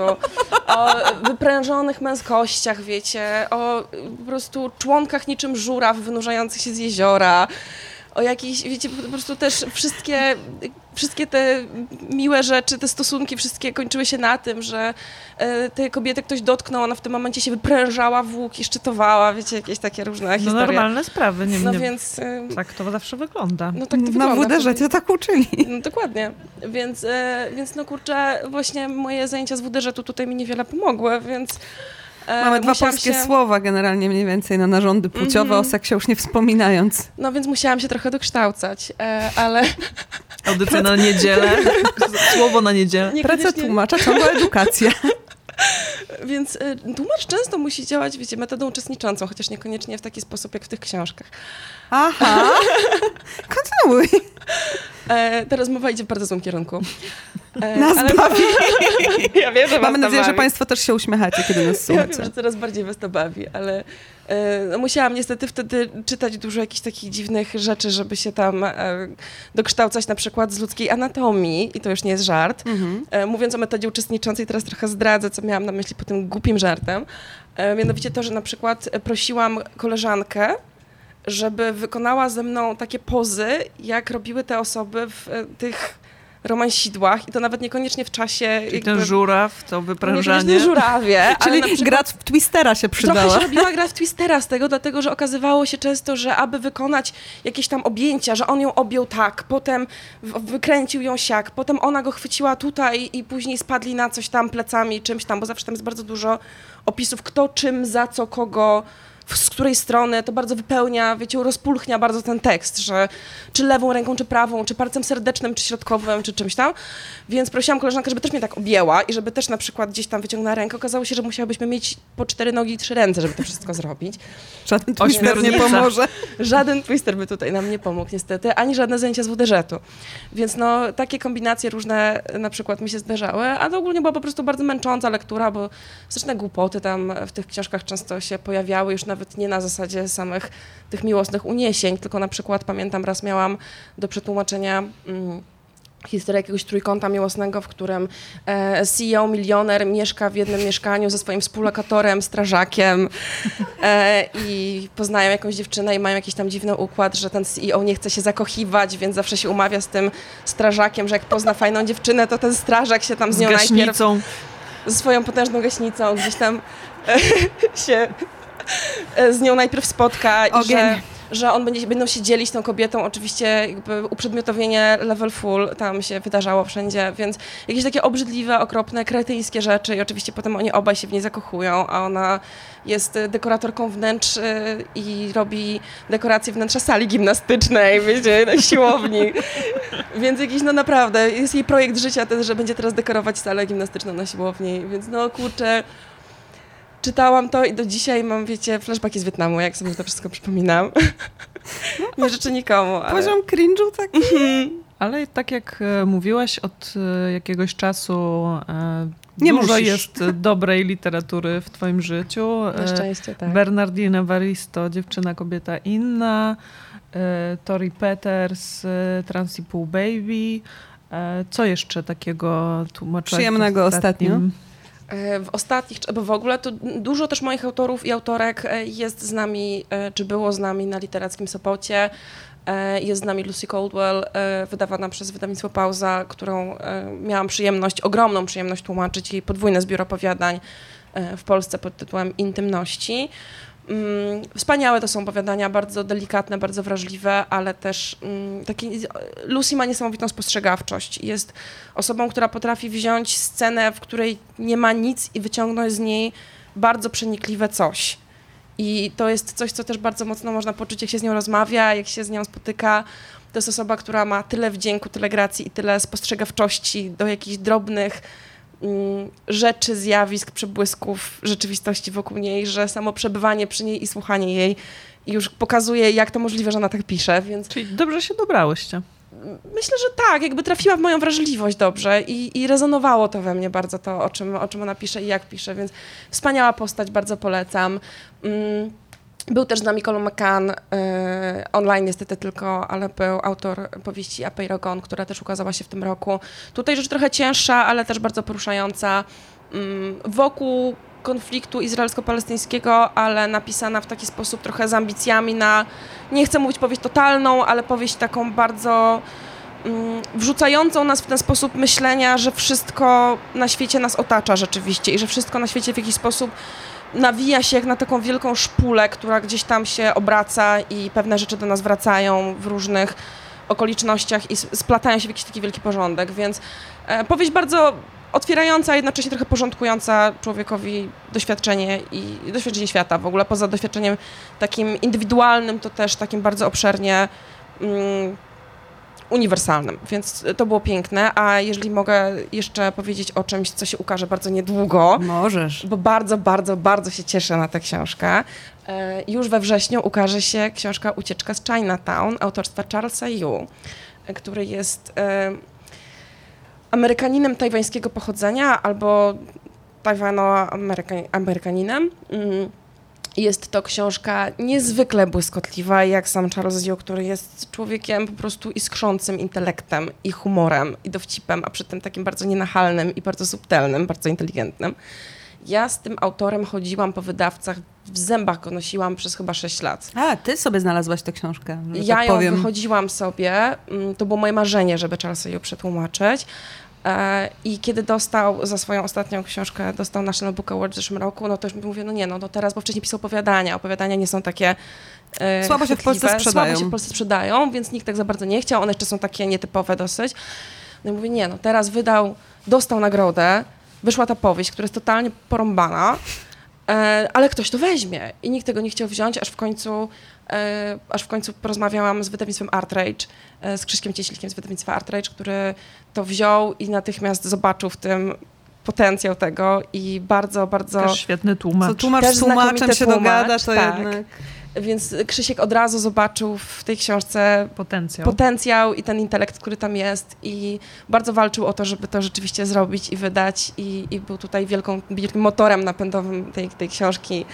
Jest to książka napisana w formie scenariusza filmowego, ale nie dosłownie, tylko w taki meta sposób, że to jest taki żart, to jest wielopiętrowy żart z konwencją, w którym na zmianę wpadamy w te konwencje tego filmu i z niej jesteśmy wyrywani.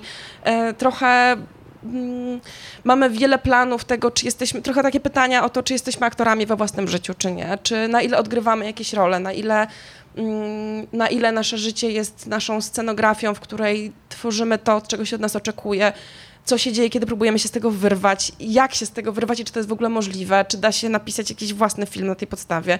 Trochę takie właśnie puszczenie oka do tego, że każdy jest trochę, mm, wiecie, każdy jest trochę główną postacią w swoim własnym filmie i, i w ten sposób każdy żyje, jakby właśnie był tym głównym bohaterem swojego filmu i obsadzamy wszystkich wokół nas w tych rolach takich drugo-trzecioplanowych i pytanie, gdzie jest miejsce na nas samych i na innych w tym wszystkim.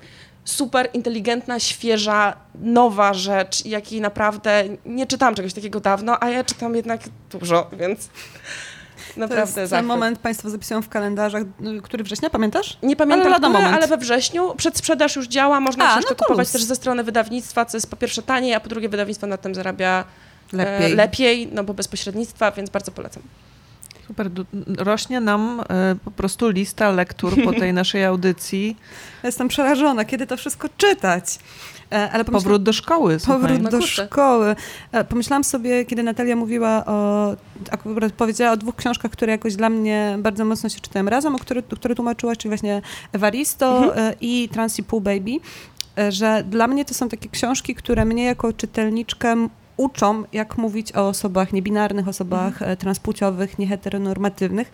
Czy ty tłumacząc takie właśnie kwestie, masz poczucie, że trochę kreujesz język w Polsce, czy ta presja tylko już ja cię właśnie nałożyłam, a wcześniej tego nie było? Że wiesz, że sprawdzam, zaglądam do książki, jak coś przetłumaczyłeś, żeby w swoim na przykład dziennikarskim tekście pisać w ten sposób. Nie do poradnika, jak pisać o osobach i tak dalej, tylko już właśnie do literatury, która daje dobry przykład. Wiesz co, poruszyłaś tutaj dużo bardzo ważnych i ciekawych kwestii w tym pytaniu. Mm, Więc zaczynając może od tego pierwszego pytania, czy ja się czuję, że ja kreuję ten język? Nie. Ja czuję, że chcę być sojuszniczką tego języka i że chcę być jego. mm, Nie wiem, czy mogę używać słowa ambasadorką, ale jeżeli mogę, no ambasador Myślę, zwykle nie jest obywatelem możesz. swojego kraju, tak? No właśnie. W sensie jest obywatelem swojego kraju, ale w innym miejscu, tak? Mhm. Więc jakby trochę działa poza swoim własnym porządkiem. I trochę ja to w ten sposób widzę jako takie działanie na czyjąś rzecz za pomocą tych narzędzi, które mi są dostępne i za pomocą tego głosu, który jest mi dany, tak? Że gdzieś tam staram się tego głosu po prostu w ten sposób udzielać osobom, które nie mają takich możliwości, bo pracują w inny sposób, pracują aktywistycznie na przykład w innych dziedzinach, albo po prostu chcą sobie normalnie żyć i niekoniecznie e, tłumaczyć książki albo zajmować się kulturą popularną. Natomiast no, rola kultury popularnej uważam jest ogromna w takim w kształtowaniu czegoś, więc jest to duża odpowiedzialność i rzeczywiście czuję się czuję tę odpowiedzialność na sobie i nie chcę nikomu zrobić krzywdy, nie chcę nikomu wyświadczyć jakiejś niedźwiedziej przysługi, mm, ale no nie uzurpuję sobie też prawa do stawiania się w jakiejś roli autorytetu, dlatego że uważam, na pewno nie staram się tworzyć nic własnego tam, gdzie nie muszę, gdzie absolutnie mnie nie zmusza do tego tekst, e, tylko szukać rozwiązań, które już funkcjonują, które już istnieją, które osoby najbardziej zainteresowane wykorzystują, czyli właśnie zaglądam do tych broszur, do tych, trochę wykonuję tę pracę trochę za ciebie, jeżeli tak Dziękuję ci bardzo. To, bardzo, docen- bardzo to doceniam, bo ja już czytam potem Ty czytasz coś, co zostało gdzieś tam klepnięte. I ja w to wierzę. To jest dla mnie takie szczególne, że wiesz, że właśnie dostaję Mhm. twoją książkę, przetłumaczoną przez ciebie książkę i że ja mam poczucie, że nie wejdę na minę, że ty już właśnie zrobiłaś tę pracę i to Ja jest też super. zawsze mam nadzieję, że nie wejdę na minę, bo wiesz, to, też, też trudne. ten język się też zmienia, więc musimy o tym pamiętać, że te rzeczy się zmieniają. Natomiast no, staram się być jak najbardziej, w, tak, najbar- tak w porządku, jak tylko się da. Kiedy patrzę na, szukam, szukam rozwiązań, które są już gdzieś tam zaakceptowane przez środowisko. Wybieram rozwiązania, które są na przykład, nie wiem, wykorzystywane mm, przez osoby, powiedzmy na przykład niebinarne, y, które są zbierane przez to środowisko, bo też y, na przykład y, Polski Słownik Neutratywów, Zajemki.pl się tym zajmuje. Oni też robią co roku mm, niebinarny spis powszechny, w którym zbierają informacje na tyle, na ile jest możliwe, z całkiem dużej grupy, tam prawie 2000, chyba w tym roku prawie 2000 osób odpowiedziało na tę ankietę, jeśli się nie mylę, chociaż mogłam się pomylić, ale dużo, to, było- to było dużo ludzi. Mm, i te osoby tam odpowiadają na to, jak, e, jakie mają preferencje na przykład co do zajemków, jakich zajemków używają, jakich używają form, e, jak wolą, co je interesuje, czego szukają i tak dalej językowo. I staram się po prostu to jakoś ekstrapolować, staram się to transponować na literaturę, wybierać rzeczy, które nie są moim wymysłem, moją wizją, moją jakąś ideą tego, kim ta osoba może być, bo ta osoba istnieje naprawdę. Te osoby naprawdę istnieją, to nie jest moja fantazja. Więc staram się po prostu być uczciwa i nie kreować wizerunku kogoś, tylko ten wizerunek jak najbardziej uczciwie oddawać. W przypadku Transit Pool Baby zresztą też było super, bo Emilia Wiśniewska z Fundacji Transfuzja zgodziła się zrobić e, mm, konsultację do tej książki. Ja poprosiłam wydawcę, żeby zatrudnił taką osobę i zwróciłam się do Transfuzji. Transfuzja poleciła mi Emilię, prezeskę. Emilia zrobiła fantastyczną mm, taką redakcję merytoryczną tej książki właśnie pod kątem tego języka mm, społeczności trans.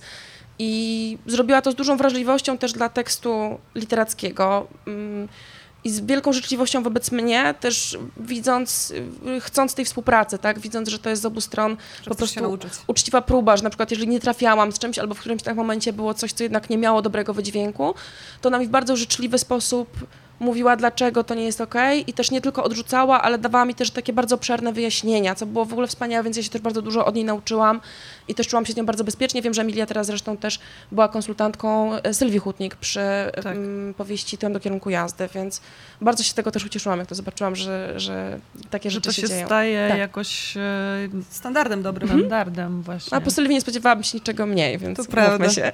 To prawda, ale czasem jest tak, że y, ten rynek wydawniczy nie jest do tego przyzwyczajony, że Tak. nawet autor, autorka może i mieć dobre intencje, ale jednak na przykład fajne jest to, co powiedziałeś, że zatrudnić konsultantkę czy konsultanta do tego, a nie po prostu, no, może twoja znajoma by przeczytała. Ej, weź zerknij. A, tak. Nie, Interesujesz początku- się, to przeczytaj. Tak, właśnie od początku mi też zależało na tym, żeby to nie było, nie było wykorzystywanie pracy i wiedzy mm, tych osób za darmo, dlatego że mm, ta praca edukacyjna już została przez te osoby wykonana i jest wykonywana za darmo, aktywistycznie, bez przerwy. Od Dzień w lat, dzień. dzień w dzień, w codziennym życiu prywatnym, publicznym, to wszystko się im, to jest ogromne obciążenie i potrzebujemy tej wiedzy, potrzebujemy, żeby te osoby tą wiedzą się dzieliły, ale na litość boską niech nie robią tego za darmo, więc y, zależało mi na tym, żeby to było od początku ustalone też, że to jest praca i żeby to było ze wszystkich stron rozumiane, że jest to praca, no więc chciałabym, żeby to wybrzmiało, że uświadamianie nas i też dzielenie się swoją wiedzą, swoim doświadczeniem przez osoby, które czegoś doświadczają, to jest z ich strony faktyczna praca. Trochę z innej beczki. Mhm. Dzielenie się wiedzą i e, nauka, bo wiem, że prowadziłaś tutaj na Literackim Sopocie warsztaty Mhm. translatorskie. No i powiedz, jak było, kto przyszedł, Czy uczniowie zdali do następnej klasy? Było super. Grupa była bardzo, bardzo zaangażowana, dość zróżnicowana, bo były zarówno osoby, które jeszcze studiują, jak i osoby, które już mają na koncie mm, na przykład pierwsze mm, książki. e, Co jest dla mnie zawsze takie bardzo dziwne, kiedy przychodzą do mnie na warsztaty osoby, które już tłumaczą książki, bo mam poczucie, że to w tym momencie stoimy jednak z równych pułapów i trochę niezręcznie się czuję, będąc w pozycji nauczycielki, czy stawianej w takiej pozycji nauczycielskiej, bo nie jestem nauczycielką, nie jestem wykładowczynią. E, Nie skończyłam specjalizacji pedagogicznej na studiach specjalnie, nie poszłam na tę spe- na tę specjalizację. Miałam do wyboru, bo licencjat robiłam na mischu z polonistyką, więc mogłam sobie wybrać taką specjalizację i powiedziałam, że nigdy w życiu, bo jeżeli zrobię pedagogikę, to będzie potem cień szansy w życiu, że zostanę nauczycielką, a tego nie chcę. Bo E, co? Bo nie nadaje się do tej pracy. W sensie nie nadaje się do pracy pedagogicznej. E, Formuła warsztatowa jest dla mnie. Tak, formuła warsztatowa jest dla mnie super, bo jest niezależna. Bo ja nie muszę robić tych wszystkich rzeczy, które muszą robić nauczyciele w szkole. A ja wypełniać wiem. programu. Tak, ja wiem, ja wiem, ile to jest pracy, bo mam przyjaciółki, które są nauczycielkami w różnych szkołach, w różnych miejscach i ja widzę, jaka to, jaki to jest ogrom pracy, której ja po prostu bym nie umiała wykonać, więc nie miałam do tego kompetencji. A warsztaty to jest taka formuła, wiecie, że ja przychodzę, mówię, co mi się podoba. Oni muszą jakby słuchać. Mogę przeklinać, jak mi się chce, mogę sobie zażartować, mogę rzucić żartem, który nie spodoba się dyrektorce, bo jej nie ma. Są dorośli ludzie. Nikt To są nie- dorośli Nikt cię nie ludzie. wyśle do pani. Tak, więc nikt, y, nikt na mnie nie naskarży, że nie wiem, nie wykonałam programu albo coś tam. Jakby wiecie, to Nikt swoboda. tych ludzi nie zmusza, żeby siedzieli tam. Tak, i ja też od razu mówię, że proszę mi mówić na ty, a jak ktoś chce wyjść na siku, to niech po prostu sobie idzie. I wiecie, Rączka do góry, nie? nie, i po prostu jakby to jest takie bardzo, warsztaty mają taką formę bardzo wspólnotową, swobodną. I to jest jedyny rodzaj takiej pracy, jaką jestem w stanie wykonywać, też dlatego, że wtedy ja się uczę też razem z tymi osobami też odkrywam nowe rzeczy, razem pracujemy. Ja bardzo bym chciała, żeby w ogóle, chciałabym mieć takie wspomnienia ze szkoły też, e, więc trochę szkoda, że, że szkoła nie, nie ma więcej przestrzeni na to, bo myślę, że jest też bardzo dużo nauczycielek, nauczycieli, którzy bardzo chętnie by to robili, którzy mogliby to bardziej wprowadzać w życie, no ale wiadomo, że to wszystko jest tak sztywne, że Czyli gdyby Aga Zano, tłumaczka, urządzała nam e, lekcje angielskiego na przykład, to by inaczej wyglądały. No Agazana raczej nie urządzałaby lekcji angielskiego przede wszystkim, bo Agazana nigdy nie studiowała angielskiego. Słuchaj, aktualnie w Polsce jest tak, że to już nikomu nie przeszkadza, bo tak No bardzo tak. brakuje nauczycieli, że wystarczy, że masz certyfikat. e, Mm. I to, to nie najwyższy wcale. Straszne czasy. FCE, Mhm. Yellow. Tak. Okej. Nie chciałaś tego wiedzieć? Nie chciałam tego wiedzieć. No ale cóż, no teraz już będę musiała żyć z tą wiedzą. Dzięki. Nikt nie mówił, że będzie u nas tylko miło i łatwo. Mhm. Chociaż no ja akurat w szkole sobie tak miałam, mam średnio.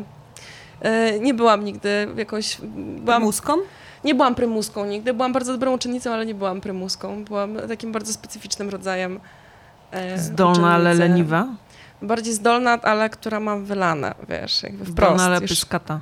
To Obra- też. Obrażona na świat. Trochę obrażona na świat, tak. E, pierwszy tatuaż sobie zrobiłam jeszcze w szkole, a miałam w szkole taki, wiesz, Uuu. tak, a miałam w szkole, mm, miałam szkołę, która nie była mundurkowa, ale mieliśmy zasady tam, że zawsze się na ciemne koloru ubierać coś tam, coś tam, wiecie, więc, Okej. e, więc no tak, w dzień, Była 18, afera? w dzień 18 urodzin poszłam sobie, zrobiłam pierwszy tatuaż. Ale w widocznym miejscu? Na WFA. Na, Aha. k- na kciukach. To na się nie da nawet kciukach. na matmie ukryć, dobra. Więc musiałam chodzić z plastrami do szkoły przez resztę roku szkolnego i żeby nie było widać. Nie patować. Chodziłam jak Michael Jackson po prostu z plastrami. E, tak, więc po prostu chciałam być strasznie cool. E, tak, moja mama się wtedy na mnie obraziła, powiedziała, że wyglądam jak z kryminału. Więc no, Więc musiałaś robić kolejne, już nie było wyjścia. przypał musiałam robić kolejne. Więc no byłam taką uczennicą, która bardzo się buntowała przeciwko temu systemowi. Znaczy bardzo, no trochę się buntowałam, na tyle na ile umiałam. E, I gdzieś tam chyba dlatego też nie chciałam potem jakby iść w tę edukację, bo musiałabym, Weź w ten wiesz, system. wejść w ten system, przeciwko któremu się buntowałam. Zresztą maturę z polskiego to... te wzorce. Musiałabym sobie na sercu wytatuować słowa. chyba. Zresztą wiesz, ja na przykład matury z polskiego próbnej nie zdałam. A to ciekawe. Mam 20% miałam z matury z polskiego. Czy jakieś serdeczne pozdrowienia dla twojej polonistki lub polonisty? E, Mojej polonistki serdecznie nie pozdrawiam. E, mam nadzieję, że przeszłaś na emeryturę i już nikogo nie uczę. Ale to nie była jej wina, po prostu jej nie lubię, więc... e, To się zdarza. Nie ale- musisz lubić wszystkich, na szczęście. Nie, nie lubiłam tej pani, ale mm, też e, po prostu ja nie umiałam się totalnie odnaleźć, wiesz co, w tej formule maturalnej, w której trzeba było znać klucz. E, nie czytałam lektur, bo mnie nudziły, więc e, lektury na pałę. Powracające To ten temat wraca tu dzisiaj. Tak, było, było, było o nieczytaniu lektur u Rafała Hetmana Aha, i było o o. kluczu e, U Olgi Milden, tak o proszę, jest. czyli wszystko się tutaj Bo wraca. my wszyscy jesteśmy z podobnych roczników i to mam Mhm. wrażenie jest takie pokoleniowe Być doświadczenie. Milenialsowe takie Tak. doświadczenie. Mi, mi, mi, No. my, Mi, mi, mi. mi, mi, mi, urodzeni nad brzegiem jeziora. Pozdrawiamy Łukasza Najdera. Tak. Łukasz, ciebie kocham. Mm, więc nie, no tak, więc tutaj po prostu tak to wyglądało, że ja matury z polskiego nie zdałam próbnej, bo miałam tak wylane na to, że nie chciało mi się nic, nie chciało mi się po prostu totalnie na nią uczyć. E, I wiedziałam, że moją jedyną szansą na cokolwiek jest zrobienie olimpiady, bo inaczej nie dostanę się na żadne studia, bo nie zdam. Po prostu tak totalnie nie umiałam wejść w klucz. I to nie jest to, że ja nie zdałam tej olimpiady, no miałam wylane na naukę taką właśnie tego, tych wszystkich kodów i kluczy, i nie potrafiłam totalnie zrozumieć, jak ja mam w te klucze wejść. Skąd ja mam wiedzieć, która odpowiedź jest właściwa, skoro ja tutaj widzę ileś ciekawych Multum. rzeczy, multum, jakiejś interpretacji, Klucz czegoś. do których drzwi? Tak, więc jakby wkurzało mnie to, że ktoś mi mówi, jak ja mam myśleć i którą ścieżką mam podążać i jakoś intelektualnie i to naprawdę, to teraz są takie banały trochę, co mówię, ale byłam na to tak wściekła, że po prostu odmówiłam w ogóle grania z tym systemem. Powiedziałam, że ja nie będę się w ogóle w to bawić i poszłam na olimpiadę tylko i wyłącznie dlatego, że na olimpiadzie nagradzano coś odwrotnego, czyli tam właśnie miałam szansę Polonistyczną? tak, e, teatrologiczną w ogóle, bo powiedziano mi, że na nią startuje najmniej osób, jest największa szansa, żeby coś tam ugrać. E, Więc stwierdziłam, że, Rozsądna osoba. więc stwierdziłam, że w takim razie zainteresuję się teatrem, a też jeszcze dlatego, że miałam rok starszego kolegę Michała Rogalskiego, e, który też jest teraz tłumaczem, jest dramatopisarzem i w ogóle bardzo wybitną jednostką. Polecamy. Natalia. Oczywiście, to jest nasz kolega To jest ten, z o którym wczoraj go e, obgadywaliśmy? Tak, to jest Ale dobrze, dobrze, panie warsztatów Michale, dobrze obgadywaliśmy. Wydawnictwa Czarnego, Tak. wspaniała postać. Michał jest cudowny, Ko- więc Michał przygotowywał mnie do pluszowa Olimpiady w po liceum. prostu postać. To jest najpluszowszy, najkochańszy, najlepszy człowiek świata. Czyli E, za rok w radiu tutaj musi być. Koniecznie Kochamy go musicie go, bardzo. zaprosić. Koniecznie proszę Absolutnie. zaprosić Michała. Dobrze. Więc Michał, pozdrawiamy cię bardzo serdecznie. Michał przygotował mnie do matury, e, do nie do matury, do olimpiady teatrologicznej, bo e, sam w niej startował wcześniej. On w ogóle powygrywał mnóstwo jakichś różnych rzeczy. Nie Ma też łeb jak sklep, Tak. e, więc przygotował mnie bardzo rzetelnie do tej olimpiady. E, No i tam sobie poradziłam, więc jakoś, jakoś dzięki, dzięki Michałowi, tylko dzięki Michałowi chyba w ogóle dostałam jakąś wyższą edukację, bo on jest tutaj po prostu dobrym duchem e, mo- moich dyplomów. Jezu, ale muszą teraz piec uszy. Czy wy to wy sobie wyobrażacie? Gdziekolwiek jest. Ale obgadaliśmy tutaj już 10 osób. Ej, to jest super. Właśnie o to chodziło w tym radiu, dlatego zapraszaliśmy same, zapraszałyśmy same osoby miłe, sympatyczne. Taki networking Tak, właśnie. tak, żeby Już wiemy kogo w przyszłym roku. Krzysztof Cieślik, Łukasz Najder, Michał Rogalski. No. A, że teraz wtedy będzie więcej mężczyzn i jakąś kobietę doprosimy. Odwrotnie coś niż dzisiaj. Dzisiaj był tylko Rafał Hetman, Aha. naszym e, rodzynkiem. Rodzynkiem. Tak, ale e, powiedziałaś coś takiego, że, mm, Boże, nie chcę teraz wymyślić twoich słów na nowo, ale te twoje szkolne doświadczenia, ja mam czasem takie poczucie, że nie tylko ty, ale wiele osób właśnie plus minus w naszym wieku Mhm. nie chce o nich opowiadać, że to już dobra, już zapomnijmy, albo że to nie jest odkrywcze, albo Mhm. coś tam, ale potem od nastolatek i nastolatków, z którymi pracuję, bardzo często słyszę, że oni potrzebują to usłyszeć, więc ja ci Mhm. bardzo dziękuję, że to powiedziałaś, bo oni są z kolei w kiedy są w tym systemie, to zewsząd słyszą, że nie zdadzą tej matury Mhm. i żadna Nic przyszłość ich nie nie czeka i mają takie uwagi jak Olga Milny, która była przed chwilą Tak, na wypracowaniu, ją, tak, więc także muszą to słyszeć, że protwę można tłumaczyć ekstra książki, Można robić robić fajne dużo rzeczy. rzeczy, nawet jak się nie lubiło szkoły i nawet jak się, sobie, jak się nie Nawet jak się nie zdało szkoły. matury. Próbnej. I nawet jak się próbnej matury nie zdało. A nawet i też- normalnej w zasadzie, to też takie przypadki znamy. Adam Wajrak. Adam Wajrak długo nie zdawał matury, a no proszę bardzo. Mhm. Zamieszkał po prostu w gazecie wyborczej i już nie miał na to czasu. w lesie. A potem w lesie. No ale no nie, no to naprawdę też mm, takim doświadczeniem mojego życia ogólnie takim, jeżeli chodzi zwłaszcza o edukację, jest, że jak nie drzwiami, to oknem i trzeba szukać takiej ścieżki, która tobie pasuje. I bardzo wiele, jakby moja edukacja jest dosyć przypadkowa, jeżeli chodzi o moją ścieżkę edukacyjną, bo na przykład na studia poszłam na MISK, dlatego że tam bardzo długo nie trzeba było decydować, co się będzie studiowało. I ostatecznie, jak już trzeba było wybrać, to po prostu wybrałam, wszyscy tam brali, nie wiem, prawo z ekonomią, czy jakieś takie, wiecie, takie solidne rzeczy. A ja sobie zrobiłam tak, że po prostu wybrałam wyłącznie rzeczy, które mnie interesowały i jakby w ogóle nie myślałam o tym, czy to mi się do czegokolwiek w życiu przyda, więc studiowałam jakieś przypadkowe rzeczy, typu na przykład roczny moduł z antropologii karnawału ze wspaniałym Czego? Wojciechem. Antropologii karnawału. Przez Okej. rok studiowałam antropologię karnawału. Po co? Nie wiem. Było fajnie? Pozdrawiam profesora Wojciecha Dudzika, który to prowadził cudownie. E, I nie no, jakieś takie, wiecie, takie totalnie przypadkowe rzeczy, jakieś, nie wiem, chodziłam na jakieś mm, roczne zajęcia też ze wspaniałym Pawłem Stępniem, profesorem z, z czego, z, z kultury średniowiecza, tak? I on tam opowiadał nam przez cały rok o tym, że Bóg, wielki geometra, stworzył świat wedle miary, tam liczby i wagi i coś tam. Zobacz, jak dużo takie- pamiętasz, jakie to jest... Także Bóg, wielki architekt i geometra, tak, to jest to, co zapamiętałam. Ja chodziłam przez rok na rumuński. O, super. Bună ziua, mulțumesc. Ja studiowałam ekonomię, co zawsze powoduje pewne zdziwienie i bardzo chciałam mieć jakieś humanistyczne przedmioty na tej ekonomii, więc e, zmusiłam moich e, kolegów, e, w większości byli to koledzy, by zapisali się ze Mhm. mną na tej ekonomii na zajęcia fakultatywne z kulturoznawstwa. Wow. Były o 8 rano we wtorek i Nie. odby- tak, chodziły na nie trzy osoby tak fizycznie, w tym ja, Mhm. bo ja im obiecałam, że jak już się zapisali, to będą mieli moje notatki. Mhm. Nie sądzę, żeby sp- wspominali to tak mile jak ja. Nie, nie wspominają tego tak ciepło, twojej, Nie. twojej fazy na kulturoznawstwo.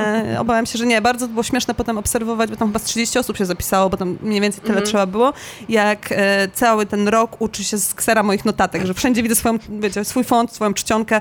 Tutaj teraz ktoś mnie poprawia i wybiera sobie odpowiednie słowo. Mhm. E, no, tak było, nie zmyślam. Ekstra. Prawda? No. Ciekawych rzeczy się nauczyłyśmy przypadkiem. No ale no to też właśnie jakiś, wiesz, ścieżka taka y, niesienia tego kaganka już w tym momencie. Ale trochę też... przy- Krużganka. tak, Przepraszam. to są nowe zwroty, frazeologizmy inne takie. Ale to też jest tak, że teraz chyba masz tak, że przy każdej książce czegoś nowego się uczysz. Tak, i właśnie jakby okazuje się, że ta moja zupełnie przypadkowa ścieżka edukacji, którą zresztą po licencjacie rzuciłam, żeby studiować e, teatrologię w Belfaście. Mm. Michał Rogalski uśmiecha się pod wąsem. pod wąsem, którego nie ma. Chociaż może ma teraz, nie wiem. Ale e, tak, więc e, a poszłam na teatrologię dlatego, że to był jedyny kierunek, na którym dawali stypendium. Cwane.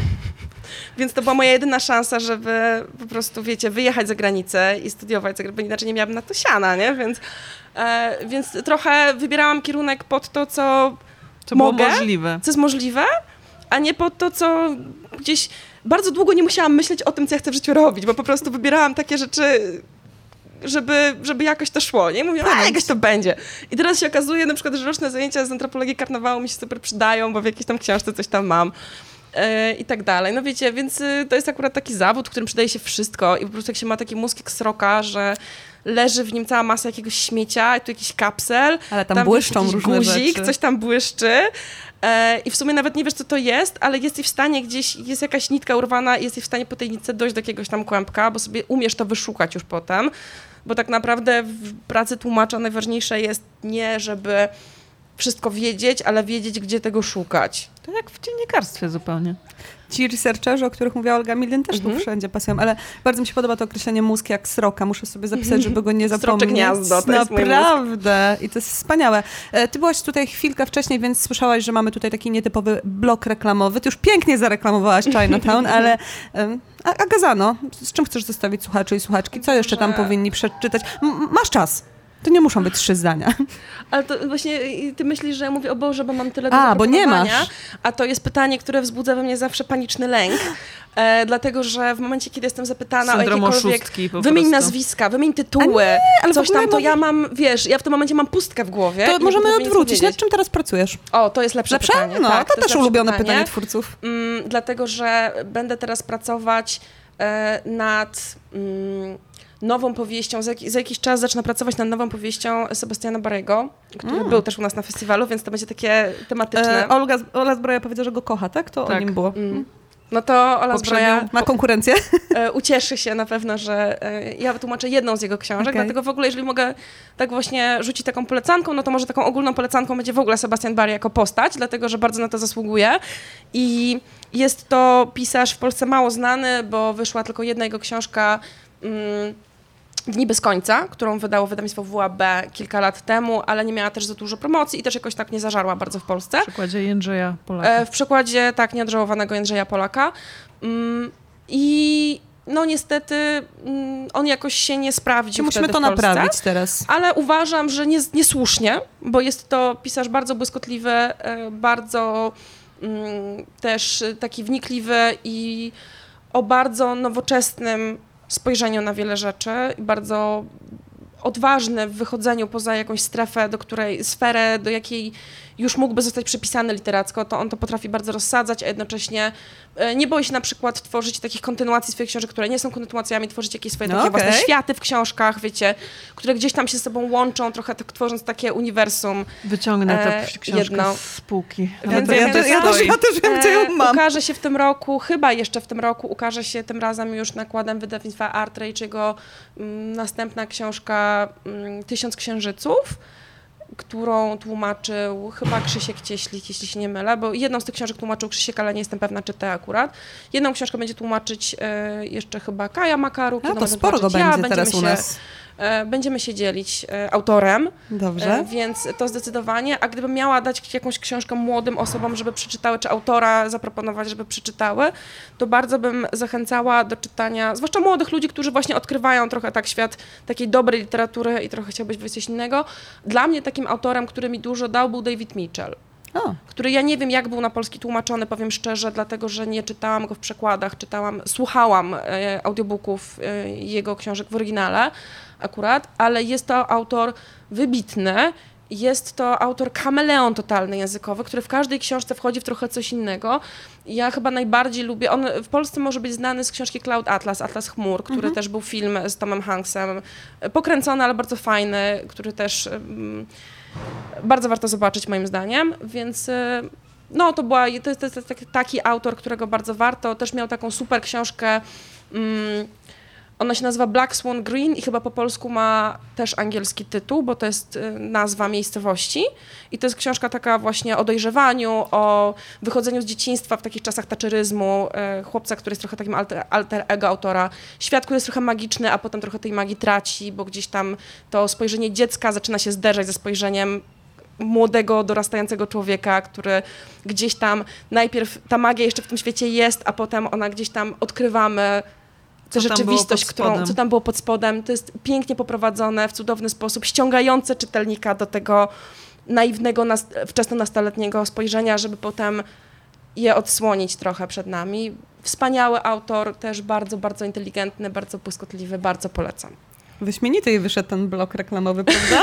Nadaje się do Res, tego. y, Myślę, że poza tłumaczeniem, jakbyś miała taki też y, podcast, w którym Mhm. Aga Zano poleca książki, to byłoby tu sporo Mhm. słuchaczy. I słuchaczek. Słuchaczek, zastanów się, zastanów się. Czy Miałam masz jeszcze czas na takie rzeczy? Jeny, ja bardzo lubię robić podcasty. Nie wiem, czy miałabym czas na własny, chociaż już e, ktoś kiedyś mówił, że jakbym miała podcast, to powinien się nazywać Zagadano. Myślę, że zamawiamy. Boska Ale nazwa. E, wątpię, Boska. żebym mogła sama coś takiego nagrywać, bo na to już chyba nie mam czasu, natomiast bardzo, bardzo lubię być gościnią we wszelkich podcastach, więc jeżeli ktoś chce mnie zaprosić i ze mną pogadać, jeżeli jeszcze nikt nie ma mnie dość, że wszyscy, jeżeli jeszcze nie mają dość słuchania mnie, bo Nie. wyskakuję z każdej lodówki, Wyskakuj. no to ja bardzo chętnie jakby się udzielam w takich pro projektach, bo uwielbiam też poznawać te osoby, które mnie zapraszają i uwielbiam się spotykać e, w takich okolicznościach miłych przyrody, więc e, nie wiem, czy coś założę, ale na pewno mogę być zawodową gościnią. Zachęcamy, polecamy. Aga Zano była naszą gościnią, a my zanim się jeszcze pożegnamy, to jeszcze piosenka poleci. Nie wiemy jaka, więc poprosimy o piosenkę.